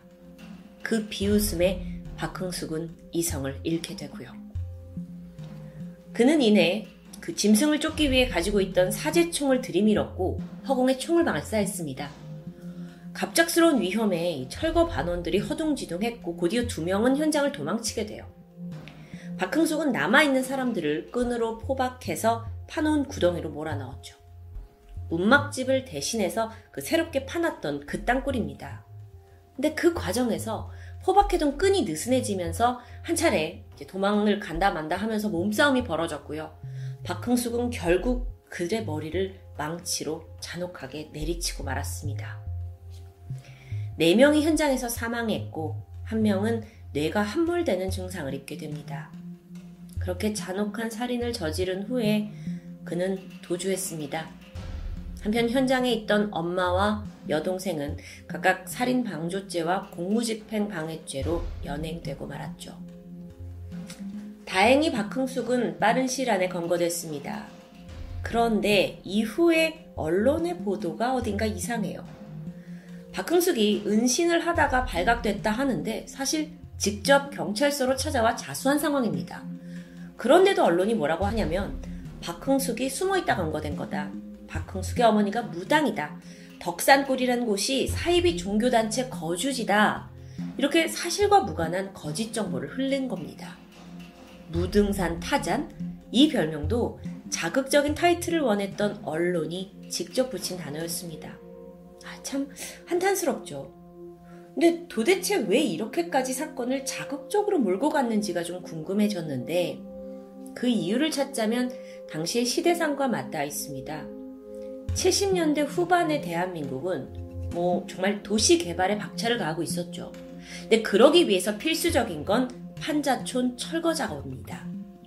여러분, 지금의 서울은 참 화려하고 현대화된 곳입니다. 근데 6, 70년대, 그러니까 고작 50년 전만 해도 서울 외곽에는 여전히 수많은 판자촌이 즐비했어요. 당시 서울 주택의 32%가 판자촌이었을 정도죠. 물론 이건 서울만의 일은 아닙니다. 도시화가 진행되는 과정에서 정부는 판자촌을 철거하기로 결정했고 또 여기엔 무력이 동반됩니다. 당연히 그곳에 살고 있던 빈민층들의 서름이 컸죠. 근데 이런 상황에서 정부가 집에 불까지 지른다? 그러면서 사람들을 내쫓는다라는 소문이 돌게 되면 박정희 정부 하에는 결코 좋지 않습니다. 그래서 반드시 막아야 했죠. 이건 자칫하면 폭동이 일어날 수 있는 아주 중대한 사항이니까요. 시간이 지났고 이제 박흥숙의 진짜 범행 동기를 정의해 보자면 정부의 무자비한 강제 철거와 방화라고 할 수 있습니다. 근데 문제는 그 당시의 언론은 이걸 철저히 숨겼다는 점이겠죠. 박흥숙이 쓴 일기의 후반부에는 그 철거 과정에서 겪는 아픔이 고스란히 담겨 있습니다. 가난한 사람은 이 나라 국민이 아니란 말인가. 당국에서까지 이런 학대를 받고 쫓겨나야 할 만큼 큰 잘못은 하지 않았다. 그래도 나의 조국이라고 믿었던 내가, 최소한의 다책을 바랬던 내가 어리석었을 뿐이다. 물론 여러분, 아무리 어떤 정당한 이유를 댈지라도 무고한 이들을 살해했다는 사실에는 변함이 없습니다. 피해자들 또한 구청에서 고용된 뭐 평범한 가장이자 일용직 노동자로 그저 위의 지시를 따랐을 뿐이니까요. 하지만 평범한 사람이 살인 괴물이 되어버린데 사회와 국가의 일말의 책임도 고려해야 하는 거 아닐까요? 한국이 그렇게도 자랑하는 전쟁을 딛고 빠르게 성장한 고속 성장. 하지만 그 이면에는 사람들의 수많은 억울함과 아픔이 외면당했습니다. 사형수 박흥숙은 빠른 형 집행으로 재평가를 받을 기회조차 주어지지 않았죠. 오늘 사건은 일반적인 사이코패스의 분노를 이기지 못한 살인과는 좀 양상이 다릅니다. 하지만 그렇다고 살인의 이유를 무턱대고 사회와 국가의 책임으로 돌리는 것도 안 될 일이죠. 그런데 사건의 진상이 가져올 어떤 파장을 두려워해서 인과관계를 완전히 묵살한 그 당시의 정부와 언론 또한 비난받아 마땅합니다. 그리고 그 똑같은 역사적 실수를 피하기 위해서 그 진실에 다가서는 게 아주 중요하다고 생각됩니다. 지금까지 금요사건 파일 디바제시카였습니다.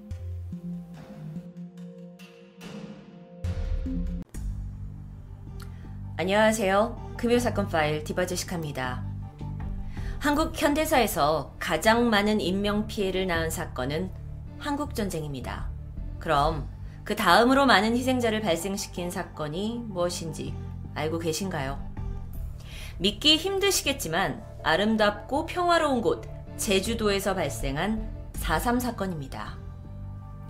1948년 4월 3일부터 어, 1954년까지 약 7년 동안 계속된 제주 4.3 사건은 약 3만 명의 무고한 희생자와 함께 제주 곳곳을 폐허로 만들어 버렸습니다.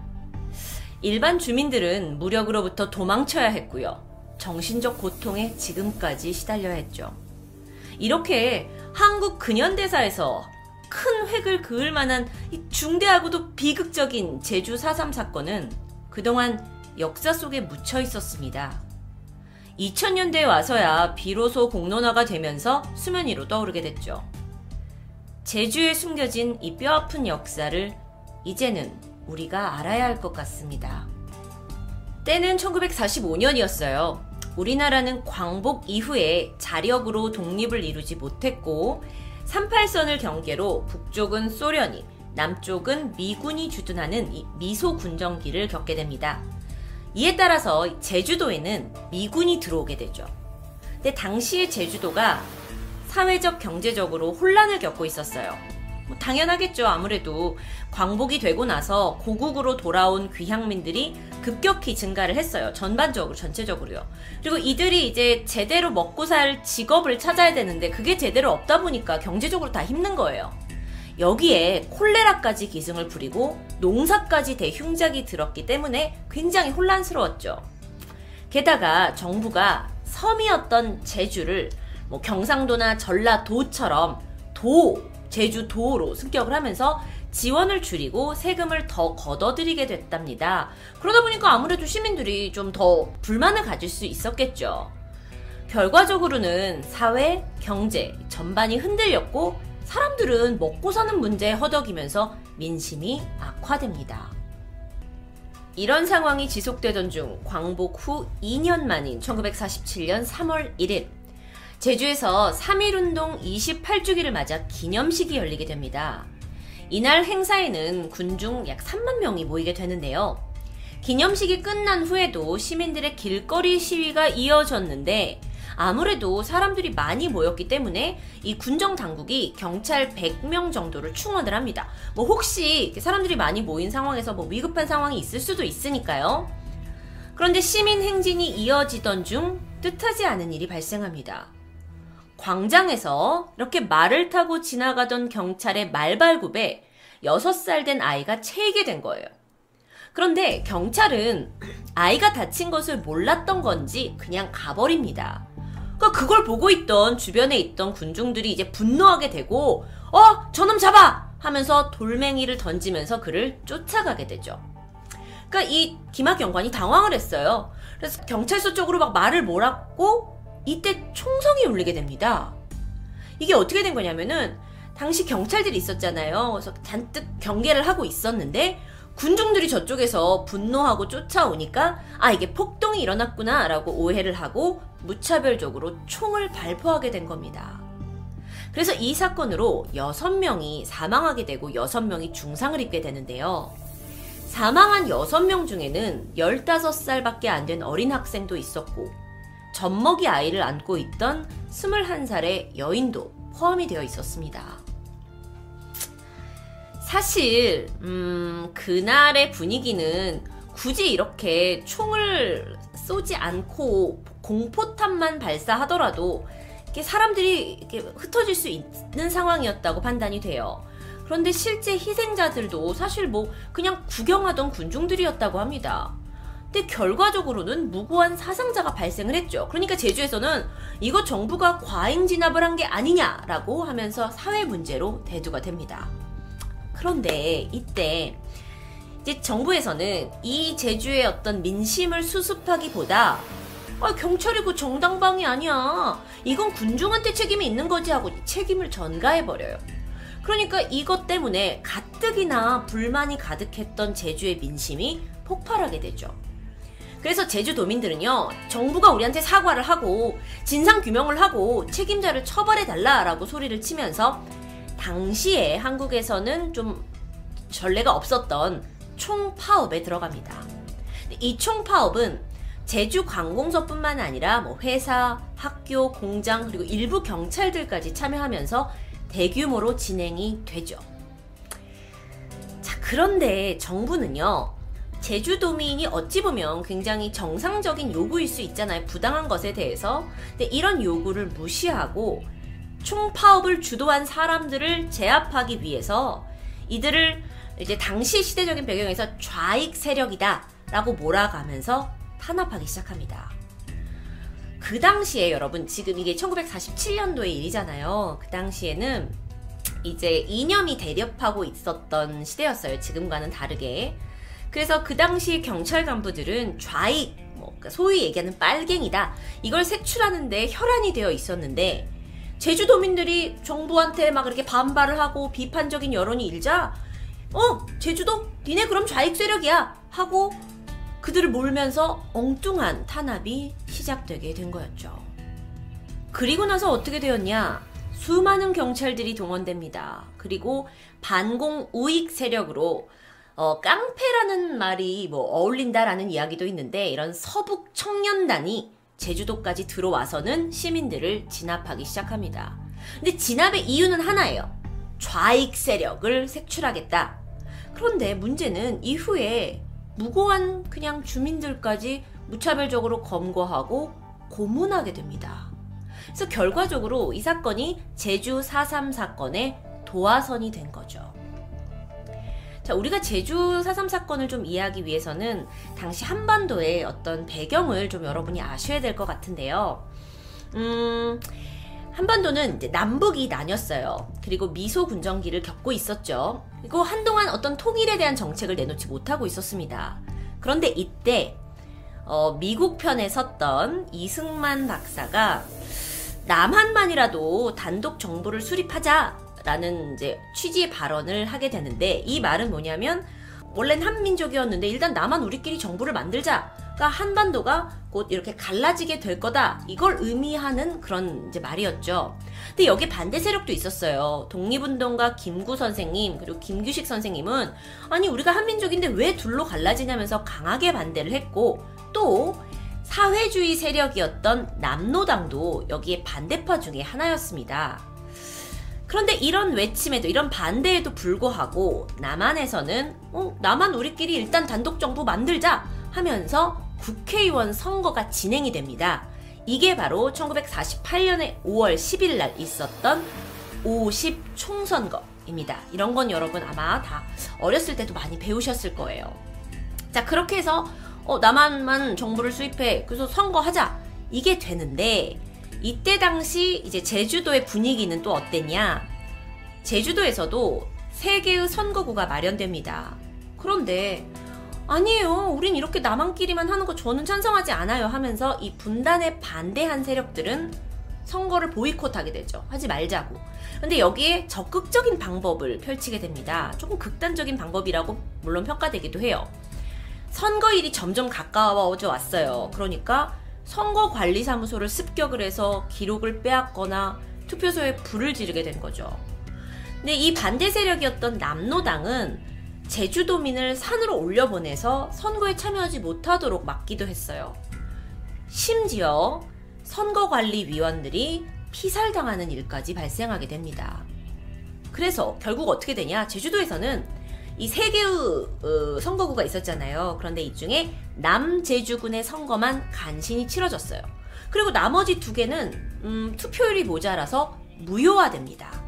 무효화. 그런데 이 결과는 모든 선거구 중에서 제주도만이 이 총선거를 가장 격렬하게 저항하고 거부했던 어떤 유일한 지역으로 기록되기도 합니다.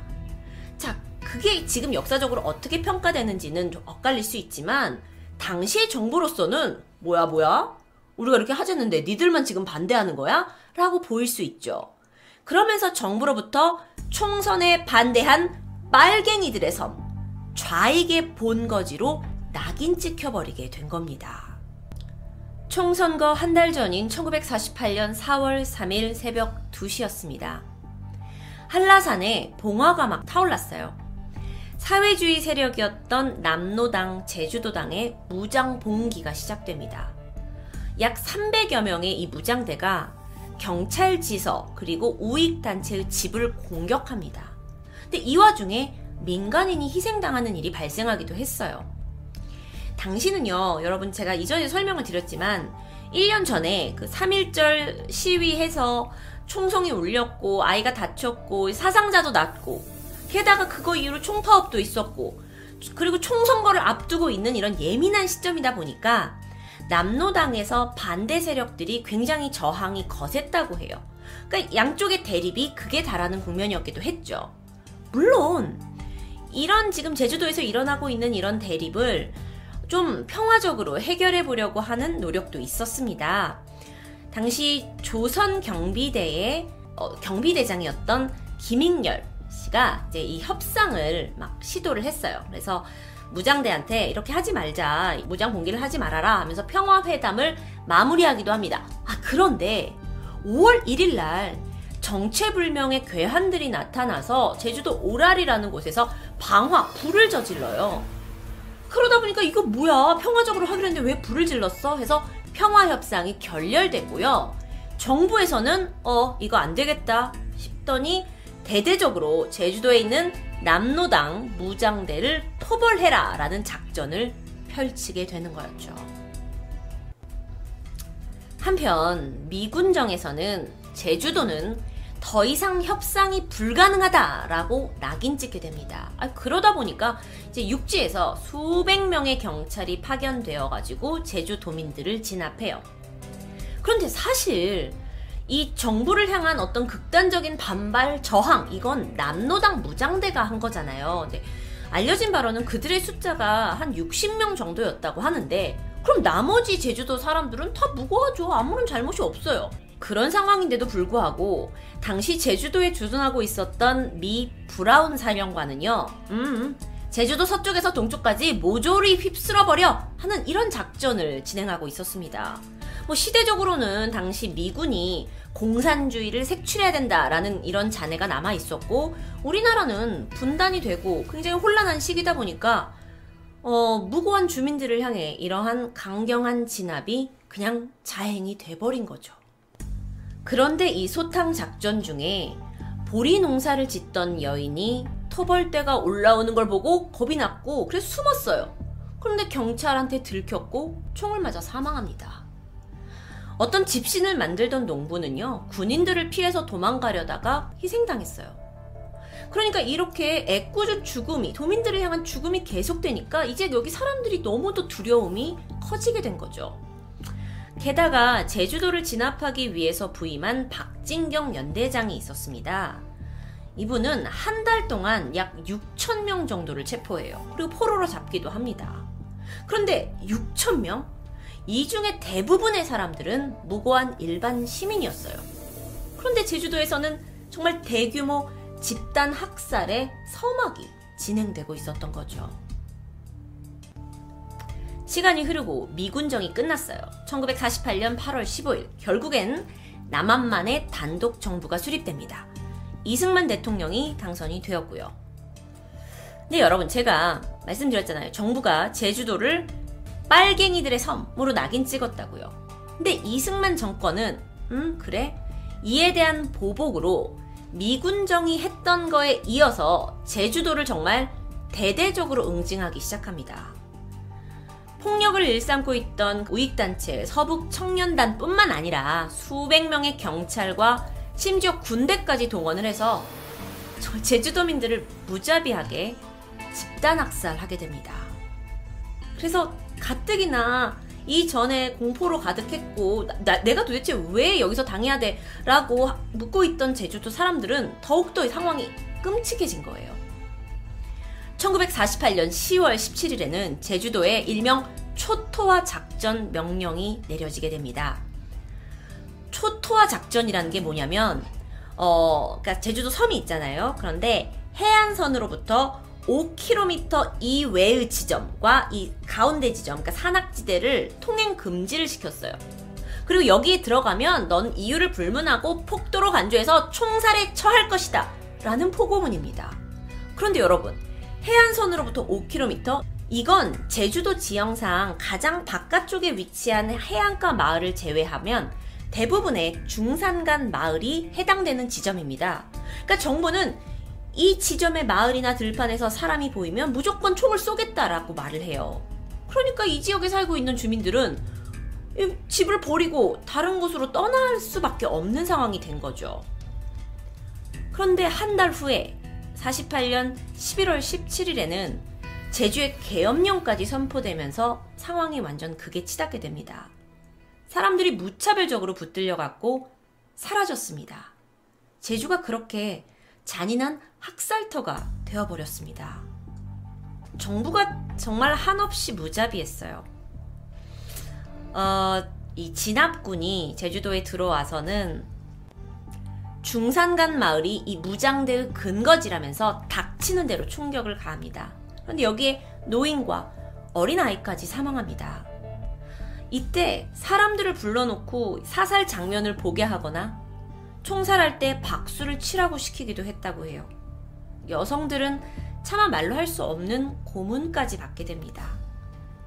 기어다니는 아기까지 총에 맞아 사망했고요. 당시에 9살로 이제 키가 굉장히 작아서 어머니 품에 안겨 있다가 살아날 수 있었던 안 씨는요, 이렇게 말을 하는데요. 총소리가 났어요. 그런데 바로 옆에 나란히 묶여 있던 어머니가 나를 덮치면서 피로 범벅이 됐다. 경찰들이 총에 덜 맞는 놈이 있을지도 모른다면서 일일이 대검으로 찔렸는데 그때도 난 어머니 밑에 깔려서 살아남을 수 있었다고 말합니다. 아, 너무 가슴 아픈 일이죠. 어, 이건 실제 사진인데요. 음, 이제 당시에 이제 끌려갔던 분들의 사진이라고 알려져 있습니다. 어, 제주의 정방폭포는 지금도 관광지로 유명한데요. 이 폭포 부근에서는 사람들이 손이 묶인 채 끌려갔고요. 여기서 어린아이, 여자, 노인, 할 것 없이 주민들이 줄줄이 총살을 당했어요. 근데 이게 끝이 아닙니다.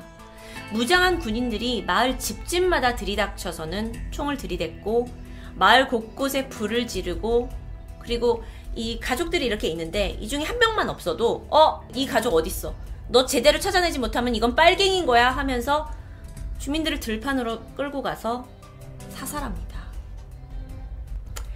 이중 생존자였던 홍순 할머니는 이렇게 증언하시기도 했는데요.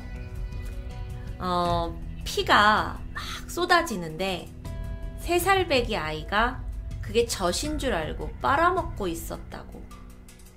주변에 결혼한 지 이틀 만에 신혼 생활을 제대로 즐기지도 못하고 죽은 사람이 있었는데 아내는 그때는 죽지 않았지만 결국 곧 죽었다고. 그런데 마치 개가 죽은 것처럼 묻히지도 못했다고요. 어, 제주도민 대학살은 1948년부터 1954년까지 약 7년간 지속됐습니다. 사망자만 최소 3만 명, 그리고 약 1만 5천 가구가 불타거나 파괴되었고요. 총 9만 명이 넘는 이재민이 발생합니다. 당시 정부가 사회주의 세력을 토벌하겠다는 작전은 이 제주 주민들의 삶을 그냥 무참히 다 짓밟았어요. 그리고 수많은 무고한 생명을 잔인하게 앗아갔습니다. 이렇게 잔인하고 원통한 역사가 존재하는데도 사람들은 50년 가까이 이 사실을 입 밖으로 꺼낼 수가 없었습니다.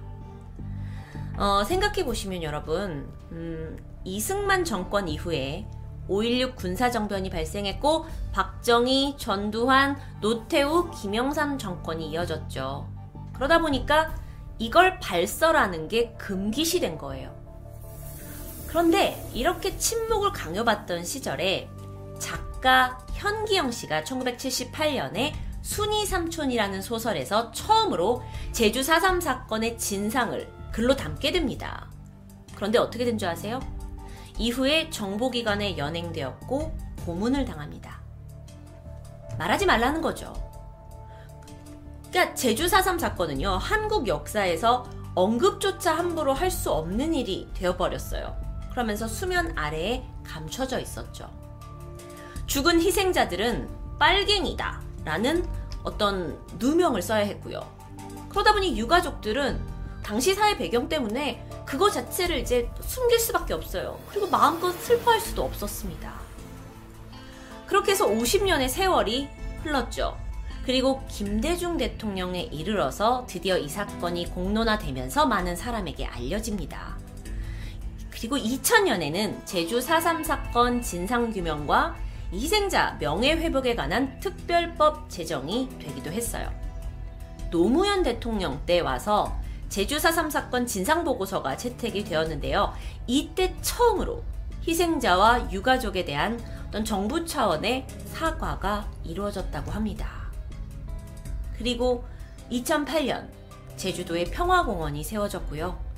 2014년 4월 3일이 국가 추념일로 지정됩니다. 어, 음, 아마 이 사건을 오늘 처음 접하게 되신 분들도 있고, 또 지난 몇 년 동안 왜 이렇게 4.3 사건에 대해서 언급을 많이 하지? 하면서 약간 좀 아시는 분들도 계실 텐데요. 정말 들여다보면 원통한 사건입니다.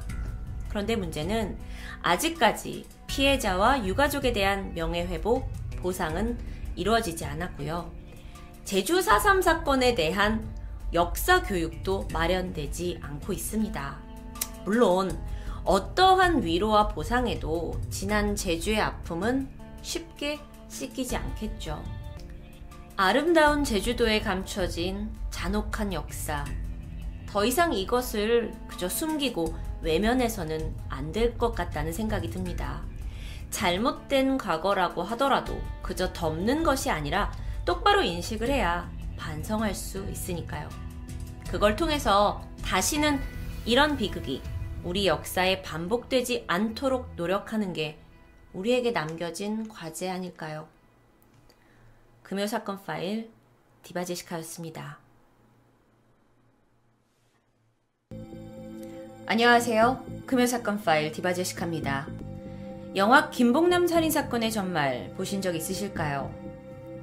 여주인공은 평생 섬에 갇혀서 섬 주민들에게 노예 취급을 당하면서 인간다운 삶을 살지 못하는 그런 비극적인 삶을 그려내고 있는데요.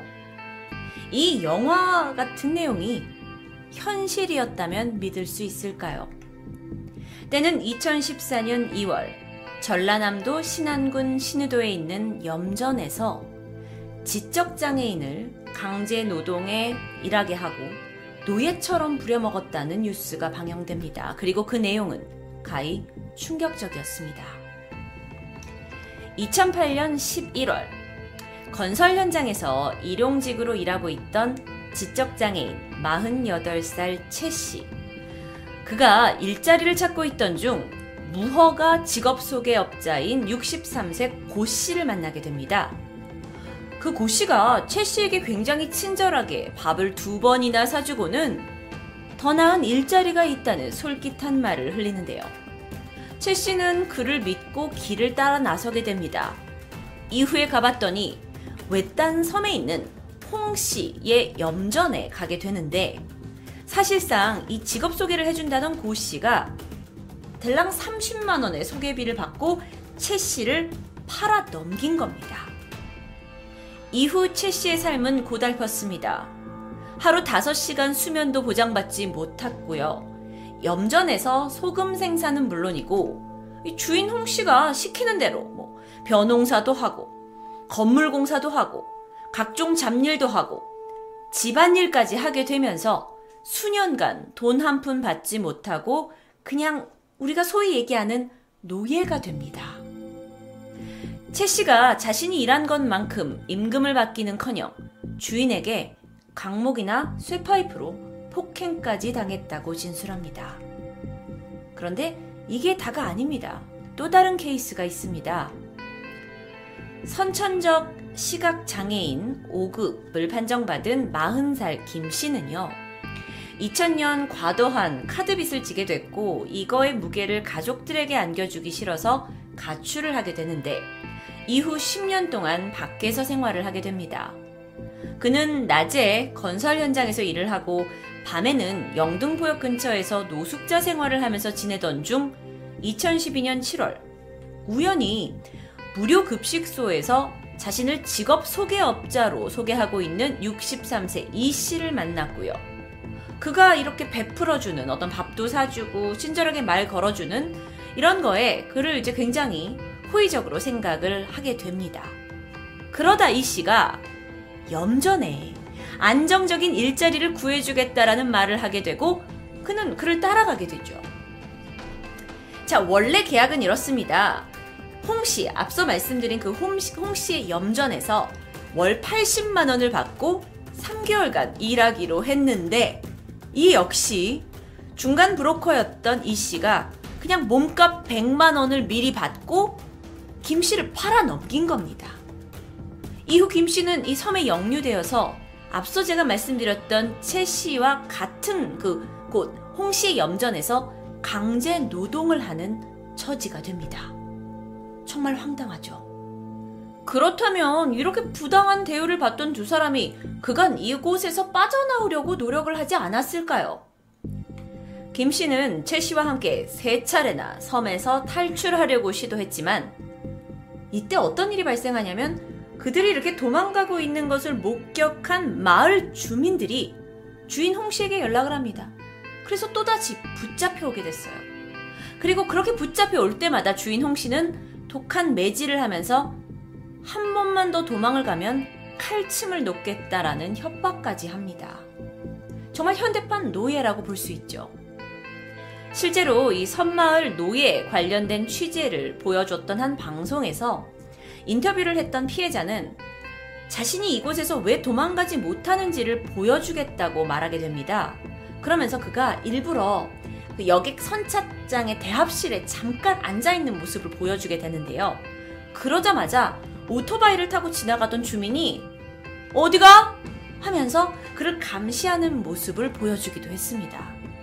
그러니까 주인, 뭐 염전 주인만이 어, 소위 얘기하는 나쁜 사람이 아니라 이 마을 주민들까지도 여기에 동조하고 있었다는 거죠. 이렇게 채 씨는 지난 5년간 여기에 갇히게 되고요.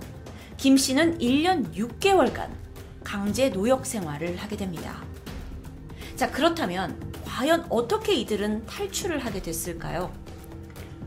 너무 이 주인 홍 씨와 주민들이 철저하게 감시를 하는 통에 전화로 외부와 연락을 취할 수가 없었다고 합니다. 하지만 김 씨가 포기하지 않았고 몰래 홍 씨 집에서 종이와 펜을 훔쳐왔어요. 자, 그리고 이게 실제 편지 내용으로 알려져 있는데요. 어, 자신이 지금 여기에서 갇혀 있다, 나는 팔아 넘겨졌다 라는 사연을 쓰게 되고 여기에 덧붙여서 나를 구하러 올 때는 소금 장수로 위장해서 오라고 메모를 남긴 후에 그는 때를 기다립니다.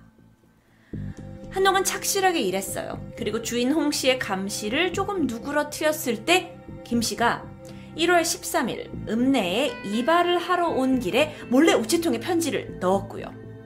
그 편지는 다음 날이었던 1월 14일 김 씨의 어머니에게 전달됩니다. 편지를 본 어머니가 곧바로 경찰서에 알렸죠. 그리고 신고를 받은 경찰은 이 편지 내용에 있던 것처럼 소금 구매업자로 위장을 한 후에 섬에 잠입하게 됩니다. 그들이 섬 곳곳을 탐문 수사를 하다가 1월 28일 염전에서 일하던 김 씨와 채 씨를 발견했고 극적으로 구출하게 됩니다. 물론 두 사람의 뒷모습이고 어, 모자이크 처리가 되어 있는데요. 이게 이제 구출이 된 두 사람입니다. 김 씨는 어머니와 헤어진 지 14년 만에 어, 사, 가족과 상봉할 수 있었고요. 채 씨는 안타깝게도 가족과 같이 지낼 형편이 되지 않아서 영등포에 있는 한 사회단체가 운영하는 장애인 쉼터에 들어가게 되었다고 합니다. 2014년 2월 6일 인부들을 학대한 혐의로 염전주인 홍 씨, 그리고 이 무허가로 직업 소개를 해줬던 이 씨와 고 씨는 형사 입건됩니다. 조사 결과 이렇게 일자리를 알선해주는 대가로 홍 씨로부터 1인당 수십만 원의 수수료를 받아 챙긴 것으로 밝혀졌죠. 자, 그런데 여러분, 당시에 이 염전의 주인이었던 홍 씨의 발언은요, 여론의 분노를 사게 됩니다. 한 기자가 전화 인터뷰로 그에게 물었어요. 탈출하는 인부들을 왜 다시 데려왔냐라는 거예요. 탈출을 그들이 여기를 원하 여기서 일하고 싶지 않아서 탈출을 하려고 하는 건 인간의 자유잖아요. 그런데 그들을 왜 다시 잡아왔냐? 라는 질문에 그가 이렇게 말합니다. 집에서 키우던 개가 집 나가면 찾겠어요, 안 찾겠어요? 정말 황당했는데요. 더 황당한 답들도 있었습니다. 이 지역에 살고 있는 동네 주민 71살 A씨는요. 아니, 이 염전 주인이 오갈 데 없는 사람들을 걷어서 먹여주고 돈도 주는데 아니, 왜 오히려 나쁜 소리만 듣는 거야? 이렇게 주인 홍 씨를 오히려 옹호하는 발언을 하기도 했습니다. 정말 국민들에게 큰 충격을 줬던 이 사태가 어쩌면 그 동네 사람들에게는 지극히 정상적인 그리고 모범적인 일로 생각되었을 수도 있겠는데요. 결국 이 염전주인 홍 씨는 3년 6개월의 실형을 선고받습니다. 어, 두 사람이나 노예처럼 부렸는데 3년 6개월? 악질적인 범행에 비해서 이 형량이 적절하지 않다라는 반응이 대부분이었는데요. 직업 소개서를 했던 고 씨와 이 씨 또한 각각 2년, 2년 6개월형을 선고받았습니다. 이 역시 아, 이렇게 사람을 팔아 넘기는 이런 죄질에 비해서 과연 적절한 형량인가에 대해서 논란이 많이 일었다고 합니다. 자, 그러면 이들이 잡혀갔으니까 이게 끝일까요? 생각하실 수 있겠지만 놀랍게도 아직 끝난 것이 아니었습니다. 비교적 최근인 2016년 7월 신안에서 지적장애 노숙자를 새우잡이 어선에 인신매매한 일당 그리고 이들로부터 이 피해자를 이제 데려와가지고 노동력을 착취한 사람들이 또 검거됩니다.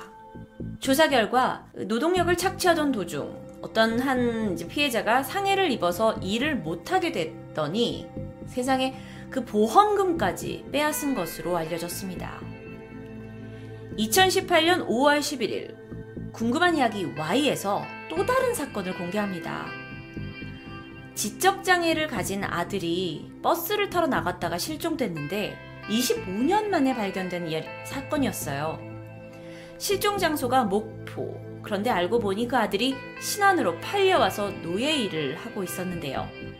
처음에 이 염전에서 일을 하다가 다시 고흥 쪽에 있는 곳에 다시 팔아요. 그러니까 사람을 사고 파는 거예요. 노예처럼.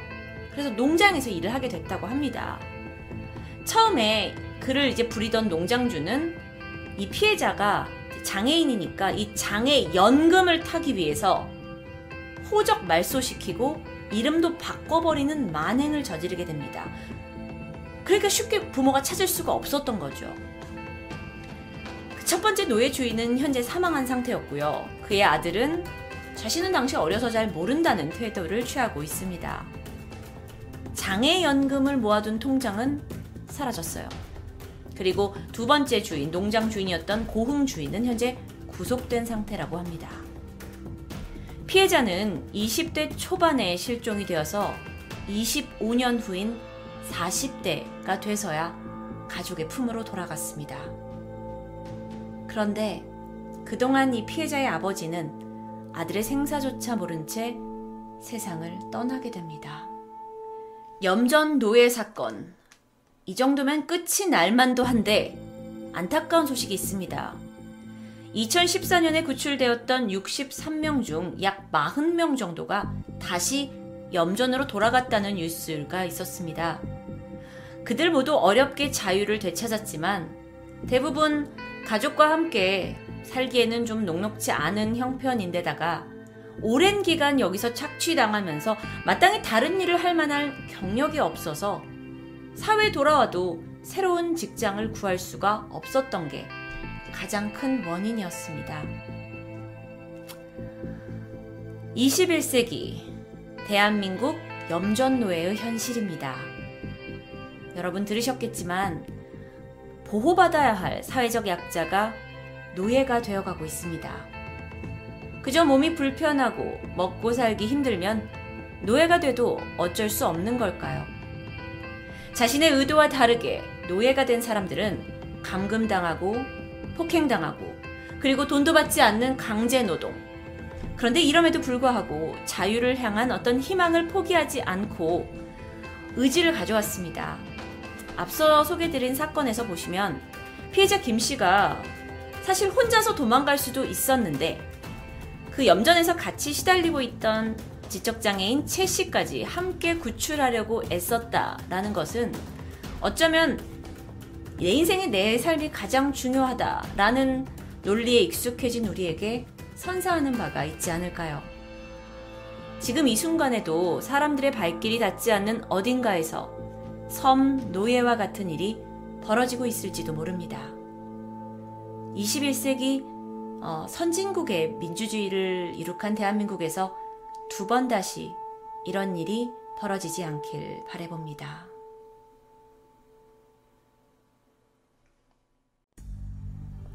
안녕하세요. 금요사건 파일 디바제식합니다. 강원도 속초의 어느 한적한 마을. 중년의 남성이 택시를 몰며 시내를 돌고 있습니다. 그는 젊은 시절부터 택시를 몰았던 황상기 씨로 강원도에서 화목한 가정을 꾸리고 있는 대한민국의 평범한 아버지였죠. 그런 황상기 씨에게는 누구보다 자랑스러운 딸이 한 명 있는데 바로 인류기업 삼성에 다니고 있는 황유미 씨. 유미 씨는 속초상고 3학년 재학 시절 삼성에서 학교의 학생들을 어, 추천해달라는 요청서를 보냈는데 성적이 상위 30% 안에 들었던 유미 씨가 신청을 했고 졸업 전에 취업이 된 것이었습니다. 입사가 확정된 후에 가족은 동네 잔치를 벌일 만큼 기뻐했고요. 한국의 1등 대기업이란 삼성에서 이제 월급도 넉넉히 받고 복지 혜택도 누릴 것에 정말 다들 유미양의 보장된 사회생활을 축하해 주었습니다.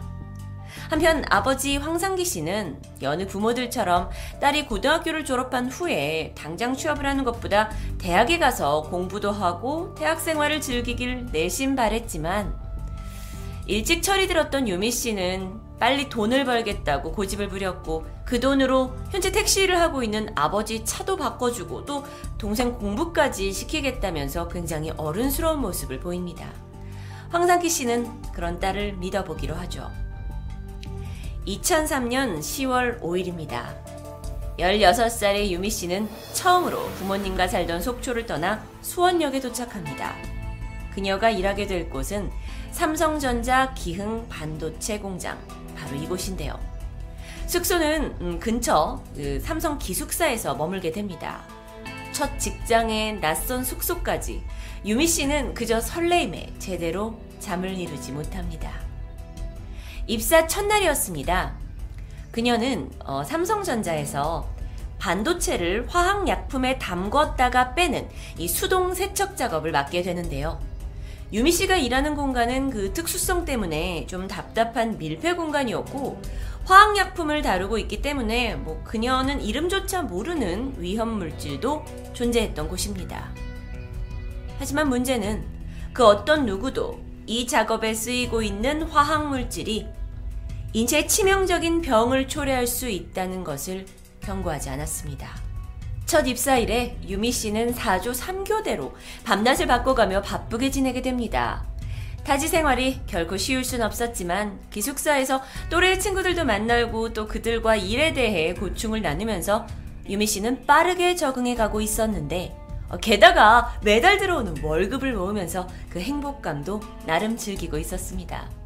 간혹 쉬는 날이면 부모님을 뵈러 속초에 내려갔고 외식도 하고 친구들 옷도 몇 벌 사주게 되면서 그 뿌듯함으로 일에 대한 고단함을 잊고 지낼 수 있었는데요. 하지만 시간이 지날수록 유미 씨의 몸 상태는 전과 확연히 달라지기 시작합니다. 단순히 고된 노동으로 피로감을 느낀다라고 하기에는 이 증상이 너무 잦았는데요. 심한 날은 병든 닭처럼 정말 시름시름 알아보이기도 했습니다. 그 무렵에 어머니 박상욱 씨는 딸의 전화를 한 통 받게 됩니다. 최근에 자꾸 어지럽고 게다가 울렁거림이 심해져서 톡까지 한다고 하는데 일단 부모는 멀리 있으니까 상황을 잘 모르시니까 소화제를 먹어보라고 권하게 됩니다. 그런데 이 증상이 쉽사리 호전되지가 않아요. 그리고 어느 날부터 유미 씨가 자꾸 숨이 차고 몸 곳곳에 멍이 든다고 말하기 시작합니다. 유미 씨조차 뭔가 이게 심상치 않음을 느꼈던지 그녀는 회사 앞에 있는 작은 병원을 찾게 되는데요. 그런데 그녀의 증상을 본 의사가 조심스럽게 말합니다. 큰 병원에 가보는 게 좋겠다고요. 그러던 2005년 6월 어느 날입니다. 황상기 씨는 병원에서 딸의 보호자를 급히 찾는다는 전화를 받았고 불안한 마음에 병원으로 향했는데 딸은 주사기를 꽂고 병실에 누워있는 것을 보게 됩니다. 딸의 눈빛에는 힘이 없었고 안색이 영 좋질 않았는데요. 그날 아버지가 전해 들은 소식은 아주 충격적이었습니다. 딸이 급성 골수성 백혈병을 진단받은 겁니다. 이게 보통 유전적인 원인에 의해서 나타나고 만약 그게 아니라면 방사선 혹은 유해 물질에 의해서 환경적으로 발생하는 질병이라고 설명을 듣게 됩니다. 그 당시 황유미 씨가 삼성전자에서 일한 지 약 1년 8개월 정도 지났을 무렵이었는데요. 아버지는 이 다리에 막 힘이 풀리면서 머리가 멍해졌겠죠. 며칠 후에 어렵게 누워있는 딸에게 그 병에 대해서 이야기를 하게 됩니다. 그런데 당시 21살이었던 유미 씨는 이 아픈 와중에도 뭐 우리 집 돈 없는데 어떡하지 하면서 치료비를 먼저 걱정했다고 합니다. 회사에 휴직 신청이 들어갔고 유미 씨는 곧바로 항암 치료를 시작합니다. 그리고 같은 해 12월 골수 이식 수술을 받았고 회복을 위해서 하루하루 병상에서 시내, 시간을 보내고 있을 때쯤에 2006년 9월 어, 삼성 반도체 공장에서 일하시던 분이 그녀를 찾아오게 되는데요. 병실로요. 어, 이게 이유가 뭐였냐면은 더 이상 유미 씨의 휴직을 인정해 줄 수 없으니 사표를 받아야겠다라고 이야기합니다. 내 아버지로서는 이 딸이 치료를 좀 받을 수 있게 이걸 산업재해로 인정해달라라고 요청하는데, 왜냐면 사실 아버지는 딸이 병을 얻은 이유가 이 회사에서 일한 것과 큰 관련이 있다고 확신했기 때문입니다. 그 이유도 있었어요. 사실 비슷한 시기에 유미 씨와 같은 공장 라인에서 2인 1조로 일했던 당시 30살의 이수경 씨도 똑같이 백혈병에 걸렸고 바로 지난달 그러니까 2006년 8월에 사망하는 일이 있었습니다. 그녀는 작업 중에 화학 물질이나 방사선에 노출됐을 가능성이 굉장히 컸기에 황 씨도 아 내 딸의 병이 결코 그냥 개인의 불운이나 이게 유전 우연이 아닐 수 있겠구나라고 생각한 거죠. 하지만 이런 산재 신청 요구에도 삼성 측에서 나온 과장은 큰 회사 상대로 이기실 수 있겠어요? 라고 되묻습니다. 사실 아버지도 자신은 없었습니다. 워낙 삼성이라는 이름에 뭐 벌벌 떨 수 있었을 테니까요. 어, 근데 그 아버지의 약간 어떤 속내를 알아챈 직원이 차라리 다른 걸 요구하는 게 어떻겠냐, 그게 더 현명할 것 같다라고 제안을 했고, 황 씨는 뭐 이런 상황은 처음이셨으니까, 그렇다면 현재 딸의 병원비 8천만 원 정도에서 5천만 원 정도를 지급해달라라고 부탁합니다. 어쨌든 딸을 살리는 게 우선이었으니까요. 그리고 이 제안을 수긍한 직원은 이후에 사직서 제출은 하셔야 된다 하면서 백지에 딸의 이름과 주민등록번호를 적어갔다고 합니다. 하지만 얼마 후 황 씨를 1층 병원으로 불러내게 돼요. 그 직원이요. 삼성 직원이. 그리고 100만원짜리 수표 5장이 든 봉투를 건넵니다. 아니, 분명 치료비 5천만원을 준다고 했는데, 그래서 사표를 받아갔는데, 아, 금액이 확연히 다른 거였죠.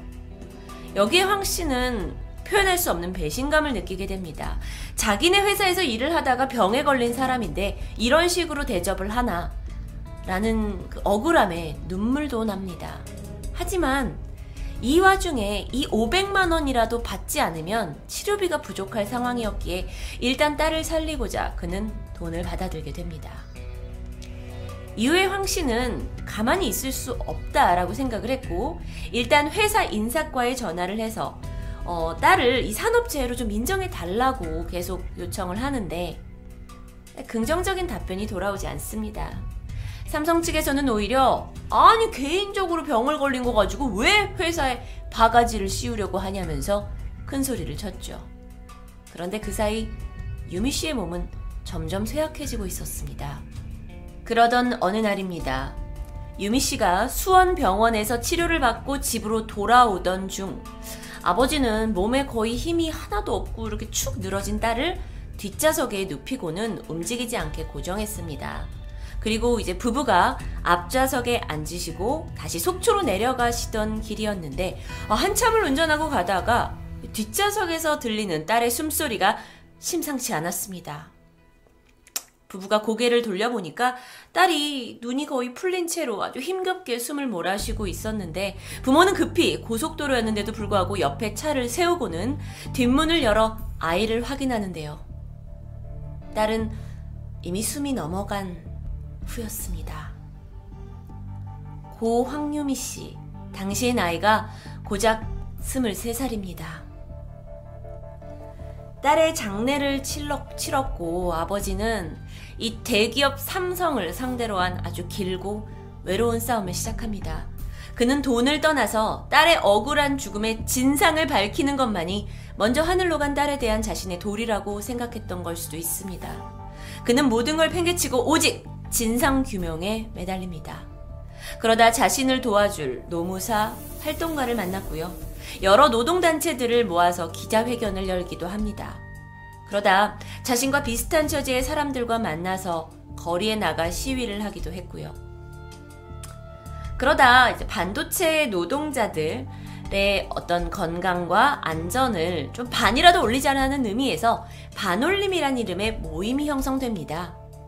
그런데 그러다가 이제 알게 된 게 삼성전자 반도체 공장에서 근무를 하다가 희귀병을 앓고 있는 사람들이 수 없이 많다라는 거. 그리고 수많은 제보가 계속 이어져 왔다는 건데요. 이 기흥 공장 내 같은 라인에서 일했던 이수경 씨 기억하시죠? 그분을 비롯해서 인근 라인에서 엔지니어로 유지 보수를 담당했던 황민웅 씨도 비슷한 시기에 백혈병으로 사망한 것으로 밝혀집니다. 여기 그 당시 피해자들의 제가 사진이 좀 있는데요. 음, 네. 안타까운 어, 사진이죠. 이분들이 이렇게 피해자셨는데 온양 공장에서 일하던 박지연 씨 그리고 김옥희 씨에게도 백혈병이 발병했고 이 외에도 삼성 반도체에서 일하다가 젊은 나이에 암에 걸린 노동자들이 여럿 발견됩니다. 이게 정말 과연 개인의 병이라고 말할 수 있는 우연일까요?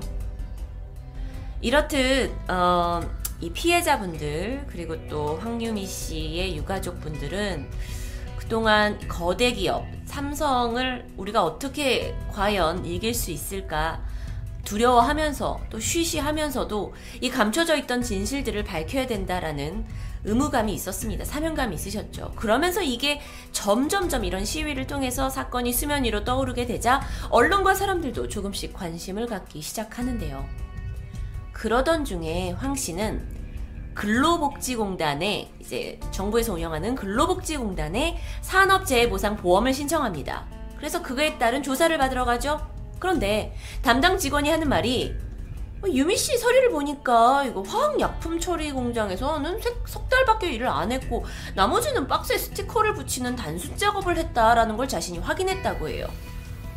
그러니까 그 무슨 얘기냐면 그 유해 물질이 노출되어서 병에 걸렸다라는 것이 사실 세 달밖에 일 안 한 거면 시간적으로 충분하지 않은 게 아니냐 이런 의심을 받게 됩니다. 하지만 아버지는 분명 딸아이가 화학약품 처리에서 일을 했다고 하는데 왜 갑자기 서류상으로는 다른 일을 했다고 돼 있는 건지 이마저 삼성의 농간인 것일까요?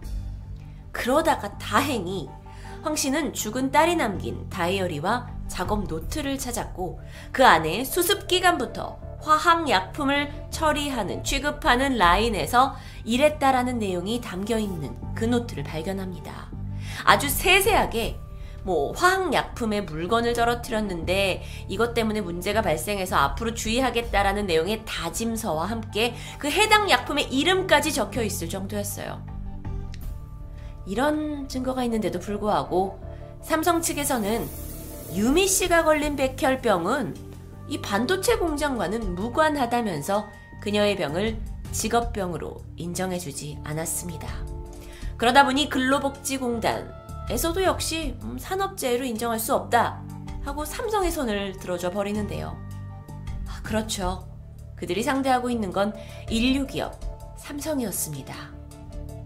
황상기 씨를 비롯한 다른 피해자들은 자꾸 밟혔지만 포기하지 않았고 서울행정법원에 소송을 제기하게 됩니다. 아까 언급했던 단체 반올림은 황 씨와 함께 삼성전자에서 일한 근로자들이 백혈병뿐만 아니라 뇌종양, 유방암 이런 질병들까지 앓고 있는 실태를 낱낱이 파헤치게 되고요. 삼성의 사과 그리고 그에 따른 대책 마련을 강력히 요구합니다. 아마 이 이야기를 듣고 계신 여러분도 음, 이게 혹시 계란으로 바위치기가 아닌가라는 생각이 좀 드실 수도 있을 텐데요. 이 어려운 싸움은 무려 11년이나 이어집니다. 그럼 글쎄 많은 언론에서는 삼성이 연루됐다라는 것 때문에 오히려 침묵하기도 했고요. 일부 언론은 삼성을 대변하는 보도 기사를 내기도 했습니다. 그러다 한 번은 삼성의 고위급 관리가 그에게 왔어요. 황상기 씨를 찾아오더니 10억을 줄 테니 더 이상 이 문제를 제기하지 말고 아무도 만나지 말라고 제안했다고 합니다. 이에 황 씨는 자신이 더 이상 딸의 억울함만을 위해 싸우는 것이 아닌 또 다른 피해자, 또 다른 희생자를 만들지 않기 위해서 하는 일이라는 생각을 가졌고 이 돈 10억을 거절하고 그저 진실을 밝히는 투쟁을 이어가기로 결정합니다. 그리고 아버지의 고된 싸움 7년 만에 결국 1심과 2심 법원은 모두 황유미 씨의 산재를 인정해 줍니다. 아, 그토록 그 딸의 업무 환경 때문에 우리 딸이 백혈병에 걸려서 죽은 거다라고 외쳤던 그의 이 작은 목소리가 드디어 받아들여진 거죠. 7년 만에요. 그런데 안타깝게도 다른 피해자들에 대한 산업재해는 여전히 쉽사리 인정이 되지 않았고요. 삼성은 여전히 많은 부분에서 노동자의 권리 보호를 거부하고 자신의 책임을 회피하게 됩니다. 이에 피해자들과 반올림은 투쟁의 의지를 굽히지 않았죠. 그러다 사건이 논란화된 지 11년 8개월 만인 2018년 11월입니다. 드디어 삼성전자는 공식적으로 반도체 사업장에서 발생한 위험에 대한 과실을 인정했고 공식 사과와 함께 발생한 산업재해의 책임을 인정합니다.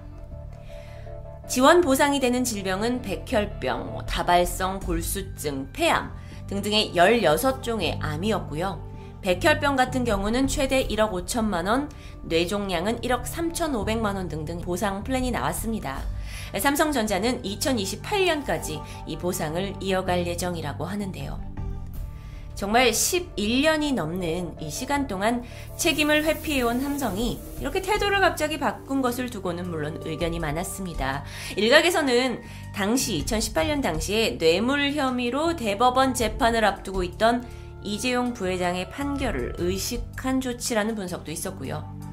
또 워낙 이게 오랜 분쟁으로 이어지다 보니 삼성 반도체라는 거에 씌워진 부정적인 사회 이미지를 털어내기 위해서라는 추측도 있습니다. 분명 음, 영향이 있었을 거라고 생각이 드는데요. 또 그간 이제 직업병 피해자들 그리고 그들 유족에게 삼성이라는 이름이 보여준 어떤 행태가 정말 인간의 존엄성 그리고 기업 윤리에 굉장히 많은 논란을 야기했기 때문에 아니 삼성이라는 건 대한민국 경제를 선도하는 대표 기업으로 많은 분들이 알고 계신데 그들이 더 이상 이럴 수는 없다. 책임을 회피할 수 없었을 거다라는 분석도 나왔습니다. 뭐 어찌되었건 이 길고 긴 싸움에 값진 보상을 받게 됩니다. 그리고 대기업 삼성을 무너뜨린 결과에 수많은 언론이 주목하게 되죠. 하지만 아직 끝난 것은 아닙니다. 우리 사회는 노동의 사각지대에서 일하고 계시는 근로자 분들 중에 아직도 제대로 된 어떤 사과, 보상을 받지 못한 분들이 많이 계십니다. 어쩌면 자신들이 유해 환경에 노출되어 있는 사실조차 충분히 알지 못하고 있을 수도 있는데요. 삼성, 그 대기업과의 투쟁에서 승리했지만 그렇다고 우리 사회의 모든 노동 현장에 그들을 존중하는 대책과 방안이 마련됐다고 보기는 어렵습니다. 황상기 씨가 이렇게 말을 하셨어요. 자신의 딸의 죽음은 개인적인 죽음이 아니라 사회적이고 구조적인 죽음이었다고요.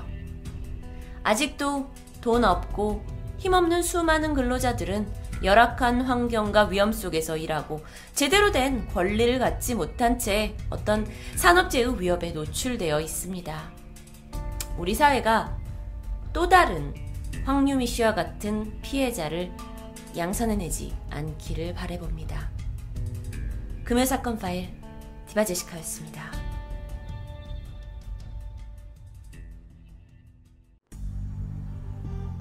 안녕하세요. 금요 사건 파일 디바 제시카입니다. 1981년 1월 20일 신문에 대서특필된 기사로 조용했던 어촌마을 진도가 발칵 뒤집혔습니다. 기사는 국가안전기획부가 10여 년 동안이나 숨어서 활약해온 간첩 15명을 모두 잡았다는 이야기였는데요. 바로 전날인 19일 국가안전기획부 발표에 따르면 이들은 남한 출신 월북자들로 연고지에 침투를 해서 혈연 및 지연 관계를 이용해 계모임을 위장한 후에 지하에 비밀 기지를 만들고 북쪽의 지령에 따라 공무원 신분을 얻은 후에 국가 기밀을 탐지해서 북쪽에 보고를 해왔다라는 내용이었습니다. 그 비밀 기지에는 기관 단총 그리고 신탄을 막 보관을 하고 있다고 하는데요. 그러면서 이들이 때를 기다리면서 북쪽에서 어떤 이제 명령이 떨어지는 그 때를 기다리면서 무력 봉기를 준비하고 있었던 것으로 발표됩니다. 또 이들 중에 일부는 해외 여행자를 교묘한 방법으로 포섭해서 해외 주재하고 있는 북한 공관에서 직접적인 간첩 활동을 조종해온 것으로 밝혀졌는데요. 도대체 북쪽의 지령을 받고 움직였다는 간첩단. 대체 이들은 누구였을까요? 그 첫 번째 인물은 먼저 진도에서 업을 하고 있던 41살의 남성 김정인 씨였습니다. 그가 난파된 간첩, 또 다른 간첩 박양민에게 포섭이 되어서 1964년 5월, 그리고 1966년 7월, 1971년 10월 이렇게 세 차례에 걸쳐 북에 들어가게 되고요. 진도 해안 일대의 경비 상황, 그리고 경부 고속도로의 상황, 그리고 그가 군 복무를 했을 때 취득했던 여러 가지 보안 사항들을 북쪽에 알려주었고, 또 이 진도 마을 주민들 중에서 포섭이 가능한 사람들에 대한 신상을 북쪽에 보고했다고 합니다. 체포 당시 그의 집에서는 공작금 21만원, 금반지 1개, 북한 선전 책자 10권, 당시에 꽤 고급 가전으로 여겨졌던 라디오, 그리고 가져가려고 했었는지 모르겠지만 작물의 씨앗 등등의 이런 공작 금품들이 발견이 되어서 압수를 당합니다.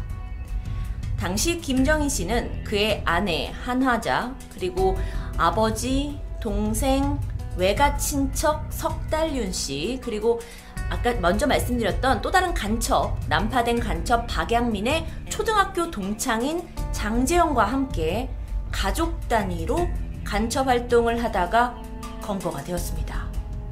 진도 간첩단. 아니, 근데 생각해보면 이 진도, 바로 이 지도의 위치에 한 이곳인데요. 진도라는 한적한 시골 마을에서 평범한 주민인 줄 알았던 사람들이 집단 가족 간첩단이라니 이 충격적인 사건에 사람들은 놀라움을 금치 못합니다. 그런데 이 사건이 일어난 지 6개월이 지난 시점 1981년 7월 30일 또 한 번 진도가 발칵 뒤집힙니다. 이번에도 역시나 간첩 사건이었어요. 또다시 가족 단위의 간첩단이 검거되었다는 소식이었습니다. 안기부의 발표에 따르면 진도 지역을 중심으로 약 24년 동안 비밀리에 활약해온 고정간첩 박동훈 씨와 그의 일가족으로 구성된 간첩단 7명이 대거 검거가 되었고요. 이 중에 5명은 구속, 2명은 불구속 입건됩니다. 이들은 6.25 당시 자진 월북, 그러니까 북한으로 넘어가게 되었는데 이후 남으로 남쪽으로 이제 어, 파견이 되어서 간첩으로 선발이 되었고 여섯 번에 걸쳐 남쪽으로 내려오면서 박 씨의 아버지 60세 박영준 씨에게 가족들이 점점 포섭되면서 이 북쪽에서 내려오는 어떤 지침을 기다리면서 지하망을 구축해 왔다고 전해집니다. 심지어 박동우는 아버지를 따라 두 번에 걸쳐 입북을 했고요. 간첩 교육을 받고 나서 돌아와서 남쪽의 기밀을 북한 쪽에다가 보고해주고 친목계를 조직합니다. 어, 그가 남한에서 농협의 일을 했었는데요.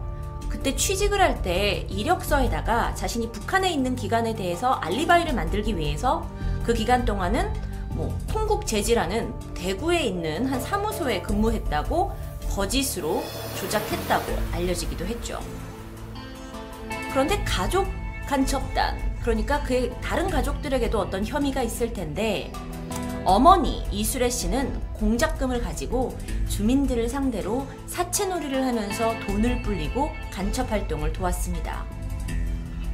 이 이야기를 들은 당시 마을 사람들은 정말 믿을 사람이 하나도 없구나 하면서 배신감과 허탈감까지 들게 하는 보도였습니다. 아니, 한 동네에 가족 단위의 간첩이 이렇게 많이 숨어 있었다는 것에 정말 주민뿐만 아니라 모든 국민들이 혀를 내두르게 되죠. 그렇다면 이후 이들은 어떻게 되었을까요? 어업을 하던 41살 김정인 씨 일당은 검거가 되었습니다. 그리고 모진 고문을 당한 후에 재판에 기소되는데요. 김정인 사형, 그리고 그의 외가 친척 석달류는 무기징역, 장재영은 징역 2년형을 선고받습니다. 그들이 상고를 진행했지만 형량은 바뀌지 않은 채 1985년 10월 31일 김정인의 사형이 집행되었습니다. 그렇다면 이들보다 6개월 후에 검거가 된 박동훈 씨 일가는 형과 동생 어머니 다 징역 5년, 삼촌 박경준 씨 징역 10년, 또한 이들의 간첩 활동 사실을 알면서도 알리지 않았던 친척까지 징역 1년을 선고받습니다. 하지만 이후에 항소심을 거쳐서 박동훈은 무기징역을 받게 되고요. 다른 이들은 1심보다 조금 낮은 형량을 선고받게 됩니다. 빠진 내용이 있는데 박동은 씨는 사실 처음에 사형을 선고받았어요. 그리고 나서 어, 항소를 거쳐서 무기징역을 받게 되는 거죠. 사건을 뒤돌아보면요. 진도라는 작은 섬마을에 다섯 명이 넘는 가족 단위의 단체 간첩단이 두 그룹 이상이나 있었다는 것인데 조금 더 생각해보면 음, 지리학적으로 진도가 그렇게 군사적으로 중요한 지점이었냐라는 물음이 들게 합니다. 그런데 그때로부터 10여 년이 지난 2006년과 2009년 사건의 관련자들과 유가족들은 진실화해위원회에 조사를 요청하게 되고요. 마침내 그 꽁꽁 묶여있던 진실이 밝혀집니다. 간첩으로 몰려서 사형까지 당해야 했던 41세 김정희 씨는 그냥 진도에서 어업을 하고 김양식을 하던 평범한 어부였어요. 하지만 어느 날 굉장히 험악한 인상의 안기부 소속이라는 남성들이 그를 찾아왔고 제대로 어디다 도움을 요청할 새도 없이 불법적으로 그를 납치한 후에 감금합니다. 김정인 씨는 이후 중앙정보부에 끌려가서 혹독한 고문을 당했습니다. 어, 여기는 제가 이제 관련된 그 사진보다는 그림을 가져왔는데요. 그는 이곳에서 너의 간첩 활동을 인정하라는 이런 허위 진술을 강요받게 됩니다. 아니 갑자기 어업을 하시던 분이 김양식을 하시던 분이 이렇게 어, 안기부로 끌려와가지고 너 간첩이잖아 빨리 인정해라고 하면 사실 그 어떤 누구가 네 맞습니다 할 사람이 없겠죠. 그래서 그가 너무 황당한 나머지 거부를 하게 되는데 이때 수사관들은 아내 한화자 씨를 납치해서 옆방에 가두게 됩니다. 그리고 마치 남편에게 보란 듯이 아내에게 물고문이 가해졌고 이를 지켜보던 김 씨는 제발 내가 모든 것을 뒤집어 쓸 테니까 가족만은 살려달라고 울부짖게 됩니다. 결국 김 씨는 어, 내가 반국가단체의 지령을 받아서 그러니까 북쪽의 지령을 받아서 간첩 활동을 했습니다라고 진술할 수밖에 없었고 그는 몇 년 뒤 사형으로 목숨을 잃습니다. 또 다른 피해자 석다륜 씨는 한국 전쟁 때 실종된 후에 한 번도 만난 적이 없는 고종 십촌 형님 그 난파 간접 박양민 씨하고 관련해서 너 박양민 도왔지 하는 그런 혐의를 받고 있었습니다. 그래서 그도 중앙정보부로 끌려갔고 약 47일간 가혹한 고문을 받게 되는데요. 본 사진은 한 드라마의 장면입니다. 발로 배를 차고 물고문을 하는 것은 기본이었고요.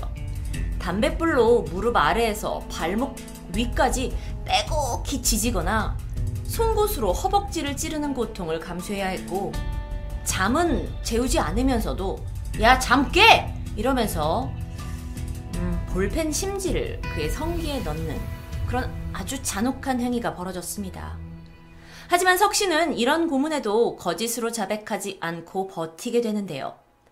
수사관들이 전선을 몸에 연결시키면서 전기 고문을 시도하게 되자 이젠 정말 죽는구나 싶어서 모든 것을 시인하게 됐다고 말합니다. 안기부에서 주장을 하기로 김정인 씨가 북한에 들락날락했다라던 그 시기 기억나시죠?